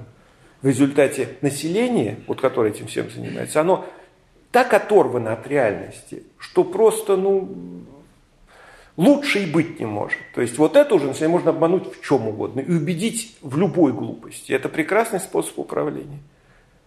А ну когда все ни с того ни с сего собираются на болотную площадь, они сталкиваются с реальностью – у них открывается третий глаз, опускается чакра, там еще что-то у них выскакивает где-то. И вдруг они видят, что мир-то другой, и они начинают звереть. Вот это допускать нельзя, конечно. Ну или предложить какой-то другой вариант, о чем надо подумать. Как вы относитесь к перспективам создания искусственного интеллекта? Искусственный интеллект – это прекрасно, это моя любимая тема, потому что миллиард долларов, выделенный Обамой, я говорю, видимо, он просто пришел один раз на работу, посмотрел так вокруг и сказал, ну, надо как-то заняться мозгом. Или на себя в зеркало, я не знаю. И выделил миллиард долларов, ну, которые, я как понимаю, уже украли. В Америке просто кража научных денег более усовершенствована, чем у нас. Мы еще тренируемся, а в Америке уже все там хорошо налажено. Поэтому с мозгом все будет в порядке, то есть ничего не узнают, но миллиард будет освоен. Еще намного лучше, чем у нас. Значит, искусственный интеллект. Когда э, люди, рассуждающие про искусственный интеллект, здесь я недавно слышал, не буду рекламировать эту передачу на радио, но мне показалось, что вот как раз ведущего и его гостя э, как раз э, спротезировать можно. Это точно. То есть, поскольку там идут рассуждения про шахматы, вот шахматы, вот уже все, компьютер выигрывает. В шахматы. Ну, конечно, выигрывает. Что, шахматы – это интеллект? Это что такое? Это комбинаторика. Это когда э, известный набор комбинаций, вы ищете э, решение. Вы выучиваете 2000 начал, становитесь мастером спорта международного класса. Ну чего? Какой тут интеллект? Шахматы – это не интеллектуальная игра. Посмотрите на Каспарова. Ну, как-то можно вести себя и поумнее, мне кажется. Я ничего, не претензий никаких к нему нет, но мне кажется, как он ведет себя, это не самый лучший способ зарабатывать деньги. Можно как-то поумнее было найти. Ну, вот. вот в этом плане, если сравнивать человека с компьютером, это глупость. Почему? Потому что компьютер, ни один компьютер в мире не обладает одной способностью. Мозг думает не из-за того, что он перебирает какие-то комбинации, о которых так любят поговорить всякие комментаторы и прочее. Это они выбирают комбинации, поэтому они так и думают, что так работает человеческий мозг. В силу своей примитивности они считают, что комбинаторика – это и есть творчество. Из трех бумажек сделать четвертую, это называется. Нет, не в этом состоит дело. Человеческий мозг обладает творчеством по одной простой причине. Я сейчас объясню, почему. У нас между вот этими 11 миллиардами сейчас нейронов, вот этими, которые здесь, каждый день образуются две связи. И две связи рвутся. И так всю жизнь. Мозг думает не потому, что там сигналы бегают, как в больном воображении инженера недоученного. Не поэтому. Это у инженера в голове мозг работает как электрический проводник. Там, простите меня, приходит один синапс, один единственный контакт между нейронами, которых от 100 тысяч до миллиона у каждой нервной клетки из 11 миллиардов. Ну-ка, а из этого пока вы считаете, вот один такой синапс, в него приходит медиаторов 25 штук в разных комбинациях, которые кодируют сигнал. И сигнал идет электрохимический, а не чистая проводимость. Это по проводам электричество бегает, а здесь информационные сигналы все электрохимические. Близко нет. И самое главное, что эти контакты образуются разрушаются всю жизнь. То есть это что значит? Я привожу сегодня пример. У нас 150 там, миллиардов вообще целиком во всей нервной системе нейронов. В Корее 11 миллиардов. То есть это что означает? Что нам надо подождать еще 200 лет, и тогда мы сможем создать суперкомпьютер, посадив ну, вместо, э, вовнутрь каждого нейрона по китайцу с паяльником, который будет каждые два дня перепаивать контакт. Они не программируются. Вот в чем фокус. А именно в них творчество, то есть не комбинаторика, как э, поменять доллары на евро и обратно. Не как в шахматы выиграть. Нет, вся глупость, которая имитирует псевдонаучную деятельность. А совсем другое. Морфогенез. У нас мозг думает, принимает решения, выбирает за счет морфогенеза. Почему человек говорит, меня озарило? Это откуда его там озарило? С какого места? Озарило его очень просто. Между нейронами возникли эти связи и объединили совершенно разные проблемы, которые он обдумывал в течение жизни. Возник физический, еще раз подчеркиваю, не виртуальный, не математический, физический контакт. Каждый физический контакт не могут промоделировать до сих пор математически. Один из 100 тысяч на каждую клетку. О чем разговор?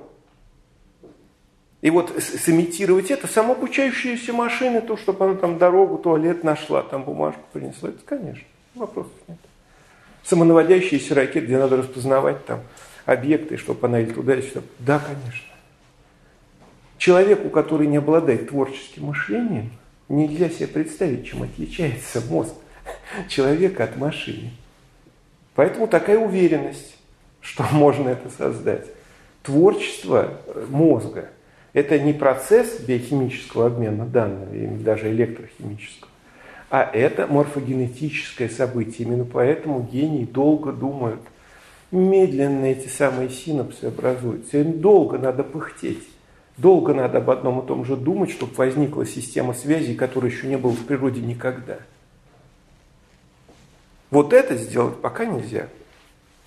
Поэтому я думаю, что все эти рассуждения я пережил уже три больших цикла, когда удалось расхитить колоссальные средства из бюджета на создание искусственного интеллекта. Ну вот, я думаю, что еще будет не один цикл. Я просто завидую ребятам, которые умудряются в третий раз обманывать население этой планеты на одну и ту же тему. Здорово, я бы тоже так хотел, но мне не дают. Сергей Правосудов. Я, если можно, два вопроса, но так по отдельности. Первый вопрос. Вы говорите, что нужно аппаратами отбирать людей, на что они способны, и они будут этим заниматься хорошо и прекрасно, все будут как бы довольны. Вопрос, кому это выгодно? Вот элита, да, она есть. Ей уже задача, как вы сами говорите, что продлить себя. То есть своим детям передать лучше, чтобы дети плодились и все было хорошо. Зачем отбирать конкурентов, которые сожрут их детей? Ну зачем? Зачем? зачем? Ну вы что? Ну, конечно, и только на элиту приходится рассчитывать. Они такие глупые, такие жадные, что даже то, что я говорю сейчас в интернете, это не помогает абсолютно. Я уже проверял. Кто-то среди них найдется, кто захочет заработать еще больше. Все же хотят стать главными бабуинами, оперирую к инстинктам. Я же как всякий нормальный человек пытаюсь паразитировать на обезьянных инстинктах. И подвигаю олигархов, людей богатых, корыстных, чтобы они начали строить эти машины, отбирать деньги для того, чтобы наворовать еще больше денег. И стать уж совсем главнейшими бабуинами на свете и в окрестности. Ну, смотрите, ну даже школа, в принципе, институт, уже вам дадут много информации, кого можно отобрать. Ну, ведь не, не так, что... Прям... Не дадут, вы знаете что, не дадут. Куда вы отберете Перельмана? А ведь он сделал больше, чем Институт математики Академии наук. А? Как его отобрать? Когда э, простая задача, ладно, там с Перельманом, но действительно уж там гений в области топологической математики, может только снять шляпу. Вы посмотрите, вот пловцы, которые уж физически чего тут. Мы даже спортсменов отобрать не можем, отбираем не потому, мы меряем их там мышцы, скоротимость, окислительный процесс. Ребят, надо отбирать по другому принципу. Просто моторные области в человеческом мозге, они такие же. Также различаются у человека одаренного в спортивном смысле, как и неодаренного. Как и области интеллектуальные. Давайте, давайте хоть спортсменов отберем, чтобы они не засыпали на футбольном поле так, на полпути, задрав ногу. Хотя бы это сделали. Да вот спортсмены, пример. У нас в Америке э, пловцы отбираются как? Школа, в школе на разных классах, их бассейн. Зачем их бассейн? Да не нужно, никто не хочет их учить плавать. Надо посмотреть, как они себя ведут. Приходит тренер, отбирает, а вот это, вот это, вот это, вот это будет плавать. Через год они у него плавают, он их там учит азон, приходит другой тренер, другого уровня. Говорит, а вот это, вот это отбираем. Ну, понятно, что там из тысяч отбираются единицы. В конце концов, смотрим, кто стоит на Олимпийских играх. Моторные, уж совсем примитивно. Половина те, которых отобрали из миллионов – а половина те, которые сказали, ну это будет плавать как топор. Так, ребята, какие критерии? Ни школа, ни институт ничего не дадут. Вы поймите, что институт и школа учат адаптивности и имитации. Они не создают и не отбирают талантов. Наоборот, вы вспомните, в школе все оригинальные более-менее ребята, их всех прессовали и учителя, и свои сверстники. А именно в этой необычности, причем они многие из них очень здорово учились, но что-то них было не то. Вот их все и гнобили. Вот таким способом и в школе, и в институте тем людям, которые реально способны, не дают возможности. Почему? Потому что наша эволюционная система направлена на отбор посредственностей. Индекс IQ, который отправил на бензоголонки в тюрьмы всех талантливых американцев, как известно, работал 30 лет, в результате пришлось математиков покупать у нас. Это, это факт клинический. Именно поэтому отменен индекс IQ, а в нашей в нашей сейчас школе какие безумные люди пытаются это вести. Но, видимо, чтобы уж нас опустить, нашу страну вообще ниже некуда.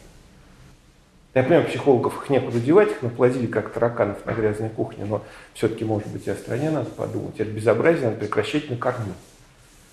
Террорист, как готовят смертник от шахида, смысл в том, что его как можно ограничивают его мозг интересы. То есть, ну, не, ну как его личность. Он выгоняется на узкую тропу, вот там, ты должен умереть за веру, и как бы все же его же не интересует. Вообще личность очень сжимается. Ну, правильно делают, я тоже так делал, да. Вот, но он говорит, но при этом эти люди, организм этому дико сопротивляется, эти люди долго не живут. Если он не умрет как шахид, он либо заболеет, либо еще что-то, он разрушается. конечно. А вы же говорите, а чем проще человеку жизнь, там, ислам, и наоборот, это хорошо, он получает удовольствие. Нет, нет, но вы говорите о том, что когда человек выдергивается из среды и дальше с ним работает, это отдельная тема. С этим можно говорить. Не все на это, кстати говоря, способны. Знаете, как гипнозу поддается 2%. Пубертатные подростки и климактерические дамочки. В реальности. Еще там пол, четверть процента населения. Остальные вообще гипнозу не поддаются никак. Вот. Ну, как известно, Бехтерев, который здесь начался эту историю с гипнозом, в основном пользовал алкашей, которые и так в состоянии глубокого анабиоза были. И вред от этого произошел, до сих пор мы расхлебать не можем. А вот э, здесь такая вещь, людей, во-первых, подбирают, то есть, то есть особенности, есть эмпирические способы подбора людей, очень внушаемых, создают условия. Это можно сделать, если у вас большая популяция, большая выборка, это легко сделать. То есть всегда можно человека с такими особенностями мозга и направить его на что угодно. Те же самые шахиды в Германии. Германия Второй мировой войны. Там такие же точно смертники, японцы, которые в этих торпедах управляемых.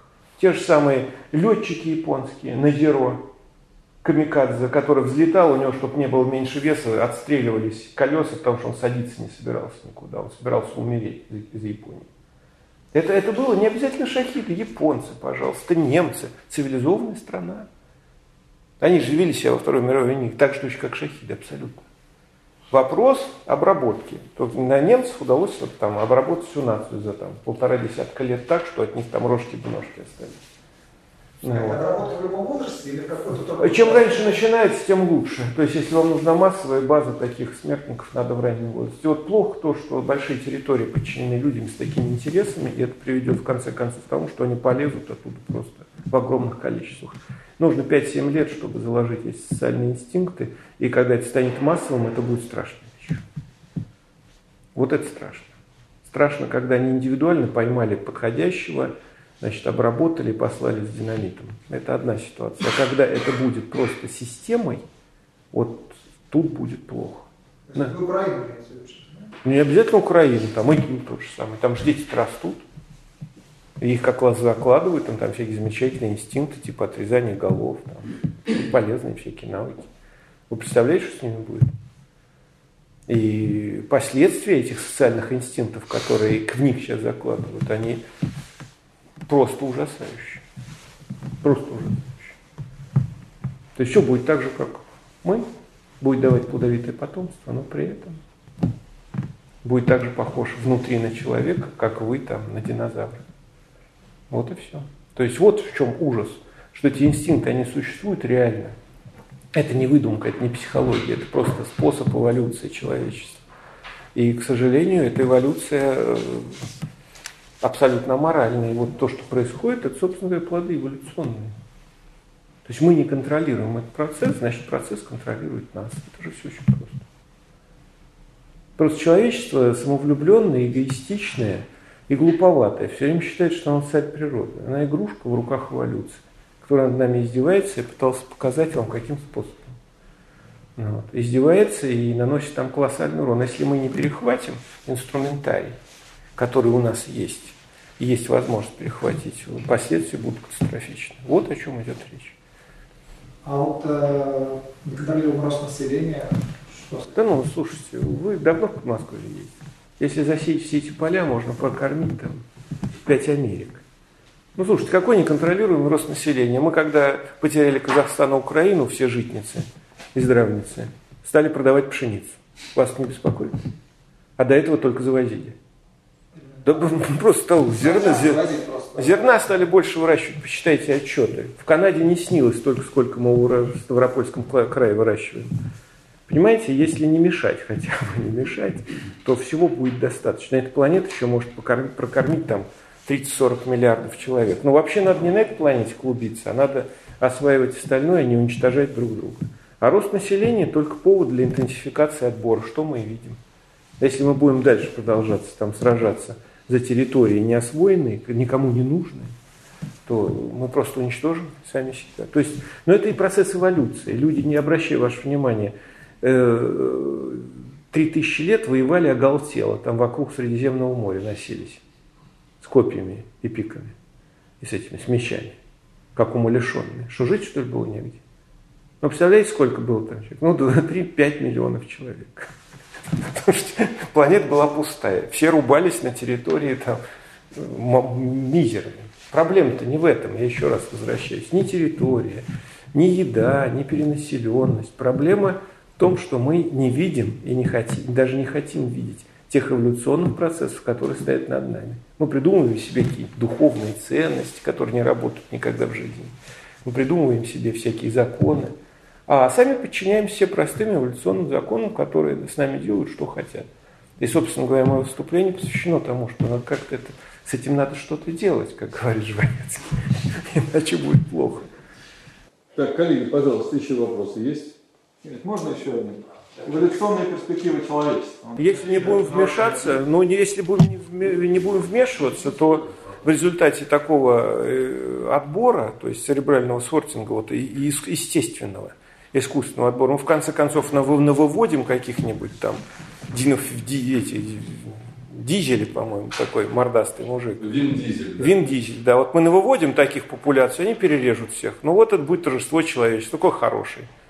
Мускулистый, там и кусается, и режет всех направо-налево. Вот этого ну, потому что и, естественный отбор, он ни к чему другому не стремится. Он стремится создать, э, собственно говоря, того, что рождается в головах э, больноватых американских режиссеров. Откуда эти все? Супер Человек-паук, там, Супермен. Это что такое? Это вот таких вот надо винов дизелей наделать размножить их и покрыть всю планету метровым слоем. Всех остальных уничтожить. Вот, собственно говоря, квинтэссенция болезненной этой эволюции, она вот в этих фильмах очень хорошо показана. Потому что, собственно говоря, и на это все говорят, о, как, какой, какой молодец. Загрыз там 10 человек одним из красота. И дети смотрят, обращение, что дети-то во что играют, во что смотрят. Они изучают инструменты эволюции. Куда выстрелить, чтобы сразу убить. Отличные игрушечки. Прекрасно. То есть от чего они хотят? Они хотят начать искусственный отбор, желательно масштабный. И на это все заточено, все построено. Все остальное неинтересно. Нет, но еще девочки интересны, потому что это вроде как размножаться, второй инстинкт. Ну и поесть иногда. Какой-нибудь дрянь, естественно, не обращая внимания на ее содержание. Попитаться. То есть вот эта замечательная перспектива ждет человечество. Причем чем более отстранен, тем проще контролировать, поэтому компьютер – это чудесно. Замечательный способ управления полуграмотным населением, отдаленным от реальности. Эволюция всегда была моральна. Она и есть, да. Да, до какого-то момента она мозг наращивала, а потом вектор поменялся, он стал уменьшаться. Да. Что, что изменилось? Как только социализация стала высокой, 150 мозг, лет назад. Ну, примерно, да. Так стал мозг уменьшаться. То есть это была очень простая жертва принесена. Вы, может, подробнее почитайте, такая книжка. У меня написано, называется «Возникновение мозга человека». Там подробнее пишу. Но в двух словах там есть там такая история. Как только у вас возникает устойчивая социальная структура, сложная достаточно, да, тогда вы в пользу социальной структуры, вы не индивиду, вам не индивидуальность нужна. То есть не вин-дизель. То есть неандертальцы на самом деле были такие вины-дизели. Небольшая семья, хорошо э, сильный, умный, потому что надо понять, что кроманьонцы это был полный отстой, такие с небольшими головами в основном, примитивные, жившие большими популяциями, занимавшиеся каннибализмом, да, гнусные. У нас были крепости, ничего не могу сказать. А неандертальцы как раз изобретали орудия, то есть они были более прогрессивны, интеллектуальны, потому что вели более индивидуальную жизнь. Знаете, дальше что происходит? Вот они все выходят и те, и другие на сегодняшний наш уровень, 1600 грамм, то есть очень большие мозги. И дальше этих неандертальцев моментально уничтожают европейские кроманьонцы. Почему они уничтожают? Да не потому, что они умные были. Просто что вы сделаете с семьей из 5-7 человек, когда к вам приходит э, банда в 50? Ну, все понятно, да? Ничего вы сделать не можете. И они просто их выли моментально. Почему? Потому что в пользу популяционной э, способности вести социальную жизнь большой мозг для этого не нужен. Пока вы индивидуально сражаетесь за жизнь, да. А когда у вас большая популяция, важнее не большой мозг, а способ социальной адаптации. И так раз лобные области стали, видимо, эволюционировать очень интенсивно. То есть вот это социальное сообщество стало инструментом отбора. Кто был слишком агрессивен, уничтожался, кто был слишком умный, уничтожался, ну или изгонялся, как угодно. А вот как раз серединка популяционной посредственности адаптивных, она получала преимущество, привилегии. Именно поэтому их потомки сохранялись, и мозг стал уменьшаться. То есть мы жертвуем индивидуальными способностями, ну, в эволюции, в результате социального вот этого отбора, в пользу посредственности, но социальных. Понимаете? И этот процесс продолжается.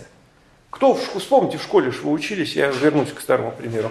Те, кто поумнее, те, кто посоциальнее. Посоциальнее из школы выгоняли, поумнее сами гнобили. Нет?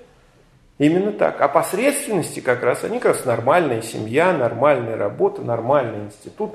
Все, все очень нормальное. Но вот эта нормальность, это и есть негативный отбор. Потому что в пользу социальной системы мы сужаем крайности, отбрасываем и слишком больших головастиков, и слишком агрессивных, примитивных людей. То есть получается так, что отбор, когда стали популяции большими, стал негативным. То есть не по размеру мозга, пока вы боролись с природой и прочим. А по способности к, к групповой стратегии. Да, групповой стратегии, совершенно верно. Вот групповая стратегия хорошо. Я про, с этого начал свою лекцию, что видовая задача-то просто покрыть планету метровым слоем своих потомков. И для этого мозги не нужны, творчество не нужно, интеллект не нужен. Надо вести социальную жизнь, размножаться и э, занимать территории. Все. Но тогда от нас, как от людей, ничего не останется. Мы вернемся к временам, там будет мозг, как у эректуса, килограммовый, или там меньше. Внегеномное наследование, оно, получается, вообще без участия генов происходит? Ну да, нейроны есть, все достаточно. За счет чего это? За счет того, что вы учили в школе. У вас в генах же нет азбуки. А. И нету математики. И от меня это можно наследовать. Да, и вы это учите своих детей и наследуете. А, то есть это обучение. То есть там не, не Ну, как хотите. Хотите, называйте обучением, хотите подражанием, как угодно.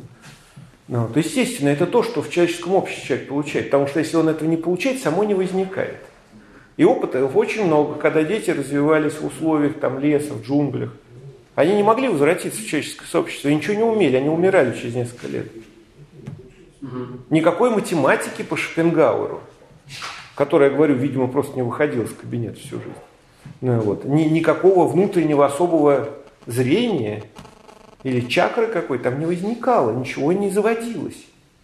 Человек превращался в животное, которое э, не могло возвратиться в человеческое сообщество. Поэтому то, что внегеномное наследование, это наше образование, наше знание, наша наука, в конце концов. Это же не наследование, это обучение. Да почему тут обучение? У вас есть области мозга, в которые специально для этого приспособлены. Вы можете заложить отрезание головы, как в ИГИЛе, своему ребенку. Он будет всю жизнь резать голову. Потому что потом вы его не переделаете. Вот в чем дело. Социальный инстинкт имеется в виду, что у нас есть специальные области мозга, которые я вам показывал, лобные, височные, межтеменные, в которых закладываются эти алгоритмы поведения. Они слишком сложные, чтобы передаваться генетически. Геном не может такие сложные рефлексы передать. Это не коленный рефлекс. И мы научились в результате эволюции передавать это от себя к своим детям, к внукам и так далее. Это и есть внегеномное наследование форм поведения. И если 10 тысяч лет японцы, там, а, айны, передавали то, что на Японии почему-то называется самурайским поведением, ну, плагиат, как обычно. Ну, в принципе, то, что называют культурным кодом, тоже туда. Ну, культурный код, да как угодно это ну, назовите. Да, то есть, э, культурный код, это непонятно о чем. Согласен. Это то ли это код, то ли это хвостатый код. Ну, вот. А внегеномные э, наследования поведения, это понятно. У нас есть форм поведения много, они тоже понятны. Внегеномные, это значит, в генах нет. То есть э, термин должен очень точно определять свое содержание. 18 органов чувств. Просто скажите, а где можно прочитать, какие, что еще, что еще, кроме электромагнитных волн, полей, точнее, чувствует человек? Любопытно же. Ну, бывает полей в основном, конечно, статических, но у нас много чего. Кроме электромагнитных, да, я думаю, что нет. Но это можно собрать так, с миру по нитке швейной фабрика. Но у, у нас, нас много. Я когда-то читал лекции на эту тему, но поскольку ни одному человеку не понадобился учебник по нормальной физиологии, он так и не вышел. Я вам назову, вот, пожалуйста, внутреннее ухо у вас, да? Угу. Вот сходу. У вас там рецептор какой? Гравитационный, вы знаете, где центр Земли? Разными способами. Угу. Вот. Дальше у вас там рецептор линейного ускорения и рецептор углового ускорения. То есть у вас получается там слух Вы еще звуковые волны воспринимаете. Вот три органа чувств. Линейное ускорение, гравитационный рецептор, иначе говоря. Угловое ускорение, три полукружных канала, которые работают только тогда, когда вы ускоряете и тормозите. И еще слух. Вот в одном ухе три системы. Вы берете сонные артерии, вот эти самые. У вас там, например, есть каротидный лабиринт. Там сидят гломусные клетки, которые меряют с точностью до э, долей процента парциальное давление кислорода. Говорит, ну вы дышите или не дышите. Хватает кислорода, нет. Вомероназальный орган, еще орган Мазера есть, там это обонятельная система трехкомпонентная. Об этом кто-то что-то говорит? Да никогда в жизни. Я поэтому спросил, потому что никогда это не Да, это ужасно, это ужасно. Вот уровень безграмотности такой. Поэтому вы многие вещи, понимаете, вы чувствуете, говорит, я, я их как Шариков говорил, их сердцем чую. Вот вы тоже там что-то чуете сердцем. Не сердцем вы чувствуете. Какие-то там паранормальные силы, а у вас просто нормально работает орган чувств. Вы не понимаете, как они работают, но от этого они работать не перестают, но вы этим пользуетесь и большой наш мозг для этого приспособлен. Запах вомероназального органа полового, из которого возникла кора, вы же его не чувствуете. Да нет, вам просто нравится вот эта девушка или не нравится. Это уже результат. Да, это результат. Обработки, Но сам запах мозга. вы воспринимаете, вы его не можете понять, что это такое. Нет, не мытые подмышки, там вы, конечно, унюхаете. Вы сказали, что в 30-е годы уже многие компоненты этих подходов как-то были отработаны. Можете вы такой дать как-то экспресс-карту там, гигиенических э, или генетических исследований в 30-х годах? Японцы, немцы, Россия, американцы. А вы знаете, предмет для гордости сейчас будет. Никто в мире этим не занимался, кроме нас. Дело в том, что все занимались физиологией, там, биохимией, а индивидуальным изменчивостью мозга человека, гением там, на материальном уровне, а не на, на основании словоблудия или томографов с которыми имитируют псевдонаучную деятельность сейчас во всем мире. Реально анализ гениев, талантов проводился только в этой стране. Никто в мире и близко к этому не подошел. Почему? Потому что господа коммунисты, большое им спасибо за это. Я считаю, что они сделали, может быть, все это существование всего этого коммунизма, и нужно было только для этого. У меня есть большое подозрение. Они решили довести до абсолюта материализм и найти, где там мысли роятся. Э, вот. И они решили, а поскольку они в глупости не верили, все это бред Блаватский они не воспринимали, там много этих было артистов в те времена, да и сейчас полно, все эту ахинею, в том числе и Рериха и прочее, э, вот, всерьез к этому не относились, они э, что сделали? Они создали специальный институт по изучению, естественно, мозга вождя Ленина. Но для того, чтобы его изучать, надо было сравнивать его мозг с разными другими мозгами. Ну, самого он тоже оказался там никудышным. Это отдельный разговор. Хотите, почитайте книжку. У меня есть изменчивость и гениальность. Там все это описано. Что он там оказался совсем не такой, как хотел, как хотелось. Но вот эта идея с пантеоном мозга, с Лениным вместо храма Христа Спасителя в голове там мозгов набить, это чудесно. И самое главное, что они сделали, они смогли найти квалифицированных людей. Это были величайшие специалисты по мозгу, таких как Филимонов, Кононова. Там. Э, то есть с толпы пригласили еще и Фохта, который ну, на самом деле неплохой был организатор, но его точка зрения была абсолютно нелепая, но благодаря этому немцу там статус придали этому институту. Они начали собирать мозг великих людей, провели исследования, которым нашли в чем разница между мозгом гениев и мозгом обывателей. И они увидели, что эти разницы не физиологические, не биохимические. Эти разницы количественные, нейрональные. И искать на уровне молекул нечего. Надо искать на уровне структур, объединяющих нейроны. И показали, как у людей с разными одаренностями организован мозг. То есть они заложили основы того церебрального сортинга, о котором я говорю. Никто в мире и близко к этому не подошел, потому что... До сих пор. До сих пор. Но это же не модно, вы поймите, если мы скажем, мы будем изучать в каждом нейроне геном, то вам деньги дадут. А если вы будете говорить, а вы знаете, мы будем работать технологии 19 века, ну что это прошлый век. Как вы у чиновника, который знает полторы буквы алфавита, отнимите деньги на реальные исследования? Вы должны ему что-то впарить такое, вот типа молекулярной биологии, геномики, еще протеомики, там, не знаю, квашение пшеницы, ну ничего, что такое. Иначе он не поверит и денег не даст. А исследования, особенно такие, стоят денег. Естественно, никто, больше никто и здесь сейчас не ведется никогда.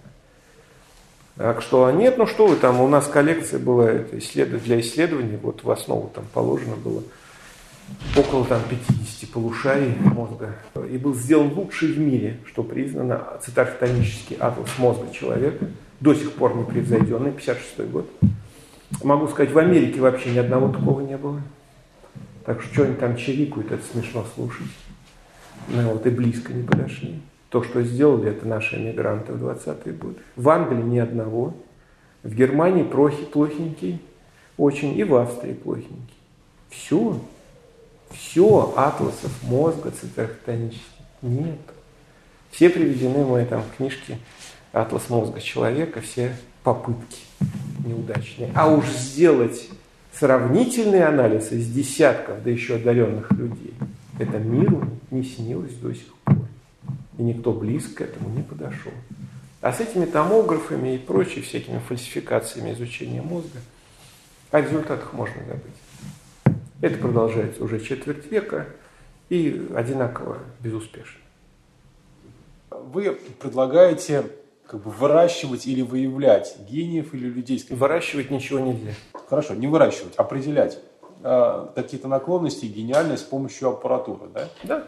А это нас не вернет в какой-то вот мир, о дивный новый мир. А вы в нем не живете разве? Как вас не смущает, например, что сын министра финансов вдруг становится министром финансов? Нет? Вас не беспокоит? При отсутствии способностей, даже ковырянию в носу? Нет? Меня это смущает. Это называется то, что я предлагаю, то, о чем говорю, церебральный сортинг по способностям конкретного человека. А сейчас существует финансовая аристократическая система наследования по биологическому принципу. Вам это нравится? Пожалуйста. Я надеюсь, что вы и победите. Но тогда впереди нас ждет вот пятикантропы в чистом виде и соответствующая жизнь. Потому что есть только один способ разрушить систему иерархического наследования неспособностей, а связей положений. Современная молодежь, вы посмотрите, огромное количество талантливых, способных молодых людей. Над ними стоит железобетонная плита толщиной в 100 метров. Из кого? Из людей, которые в Англии учились. Они чему там научились?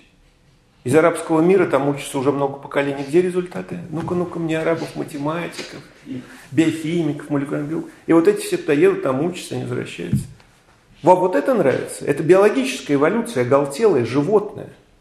Вместо нее предлагается определять способности для того, чтобы люди хоть что-то могли. Вот эта молодежь талантливая, хотя бы она где вас хоть пусть пушку строит, но ведь надо отобрать, чтобы он пушку строил-то со способностями, а не дурак дураком. А критерии-то какие? Он приходит и имитирует критерии. И отбирается далеко не самый способный. Вот в чем дело. То есть критерии социального отбора на сегодняшний день фальсифицируют так человеческие способности, что у молодежи нет никаких шансов. Не управлять, не развивать, не создавать. И чем более будет жесткая эта система, тем хуже будет положение. У них нет вариантов. У нас есть только одна возможность определить человеческие способности, исключить финансово-наследственную систему олигархата. Неважно, маленький олигарх или очень большой. Потому что вот это вот все биологический процесс. Мы его можем сейчас заменить системой определения способностей. Я предлагаю, вот ты можешь вот это, вот это, ты хоть попробуй. Ведь многие люди с гигантскими способностями сидят и тыкают в компьютер. Бессмысленно и бесполезно носители феноменальной организации мозга, который никогда не будет востребован. Он никогда об этом не узнает, потому что не знает, что узнавать-то. Ему что, надо перепробовать? Но он никогда не поймет, для чего он предназначен. Потому что полиморфизм мозга такой, то, что я вам сказал, это маленькая долика. Мы изменчивы, я говорю, еще на качественном уровне, это ужасно. И при таком полиморфизме и разнице индивидуальной мы не только не можем договориться, мы не можем профессию подобрать. А тут вдруг наследственно. У нас композиторы в пятом поколении. Да он в пятом поколении только научается приемник слушать, чужую музыку писать. Вот и все. Это он кругом и рядом смотреть, что творится. Что у нас, что на Западе, это одно и то же. Разницы нет никакой. Обезьянья система. Естественная, то есть она биологическая, вот в чем ужас. Разума в ней нет ни, ни на грош. Вы сами сталкиваетесь с этим каждый божий день. А можно уточнить тогда? Ведь, насколько я понимаю, для выживания популяции нужно, чтобы элита ее давала адекватный ответ на внешние раздражители. Если ответ неадекватен, то... Нет, выживание популяции. Элита никакой популяции не думает. Все естественный процесс. Элите вообще ничего не нужно. Они также отлично размножаются, даже при отсутствии мозгов вообще. Я вот, ну, а, ну, несколько поколений, если взять, то есть, если даешь неадекватный ответ на внешнее выражение, ты погибаешь. Ну. Ну да, они вырождаются. Это уже было сделано, прослежено, что элиты во многих немецких городах, где велись книги, там, с 11 или 13 века, прослежено, они вымирают, конечно. В среднем за 100 лет они вымирают, потому что не впадает репродуктивное. Там. Но это имеется в виду элиты финансовые, таких, где мозгов не было, но были деньги. Они тоже вымирают так же точно, как и люди талантливые, одаренные. Их потомки обычно одно-два поколения, и дальше одни идиоты, или вообще исчезают. Это статистика, это известно, проверено не мной, это, об этом исписано то на бумаге. Именно поэтому мы не можем культивировать ничего. Мы должны отбирать из готовеньких. Ну и так 7 миллиардов бегает, лови любого, свою в эту штуку. Только надо Я сделать. просто на мысль, кто в этом заинтересован. А кто заинтересован? Нет, а а надеюсь. он отдает своим детям, а когда он уже без сил, у него сам придут другие, его сам берут. Зачем ему отбирать лучших? Это должен быть какой-то вот сам гений. Нет, нет, нет. Почему вы считаете, что ну, люди, вот, допустим, у вас есть лишних 2 миллиарда долларов, да? У вас там дети, вы все обеспечили, но вы хотите сделать еще лучше, там денег мало не бывает, много не бывает. Вы, значит, находите, строите на это, там требуется миллиарда полтора примерно, чтобы эту штуку сгородить. В общем, небольшие деньги на самом деле. Ну, вот. И вы строите такую штуку где-нибудь там на островах, куда уехал там э, Полонский, подальше. Ну, вот, строите такую штукенцию, собираете, ну, тем более несложно. Все люди известны в этой области. Кто рентгеновской оптикой занимается, там, понятно. То есть я могу список, не выходя отсюда, написать, всех, кого нужно украсть или купить. Вот. И дальше э, вы строите там эту штуку, и там со- создаете, то есть отбираете, заманиваете туда кого поинтереснее, или ее привозите куда-то, пропускаете, отбираете людей, и дальше аккуратненько, контролируя их, я не знаю, вшиваете гранату лимонкой в голову, чтобы не убежал. Ну, вот, и начинаете его использовать для того, чтобы для обогащения, для того, чтобы решить все свои проблемы надолго или вообще стать главным царем планеты. Тоже хорошо, нормально. Многие хотят. Хотите, назову партию. Я думаю, не надо. Ну, вот. В такой ситуации у вас получается в руках уникальный инструмент, которого нет. Вы не только выпендриваетесь как опытная мартышка, но и уже можете контролировать огромные ресурсы. А поскольку это инстинкты, вот это то, о чем я говорил, они рано или поздно у кого-то сработают. Конечно, кто-то сделает. Просто хотелось бы, чтобы это сделали у нас, потому что лучше жить в стране, где все главные бабуины, конечно. Это ясно. Ну, вот. Было приятно, потому что ну, сделают другие и подомнут все это под себя. Потому что гениальность, она, к сожалению, непредсказуема и невычисляема. Это не ракета, которую все-таки можно сбить. Благодарим Сергея Вячеславовича. Познавательная точка ТВ. Много интересного.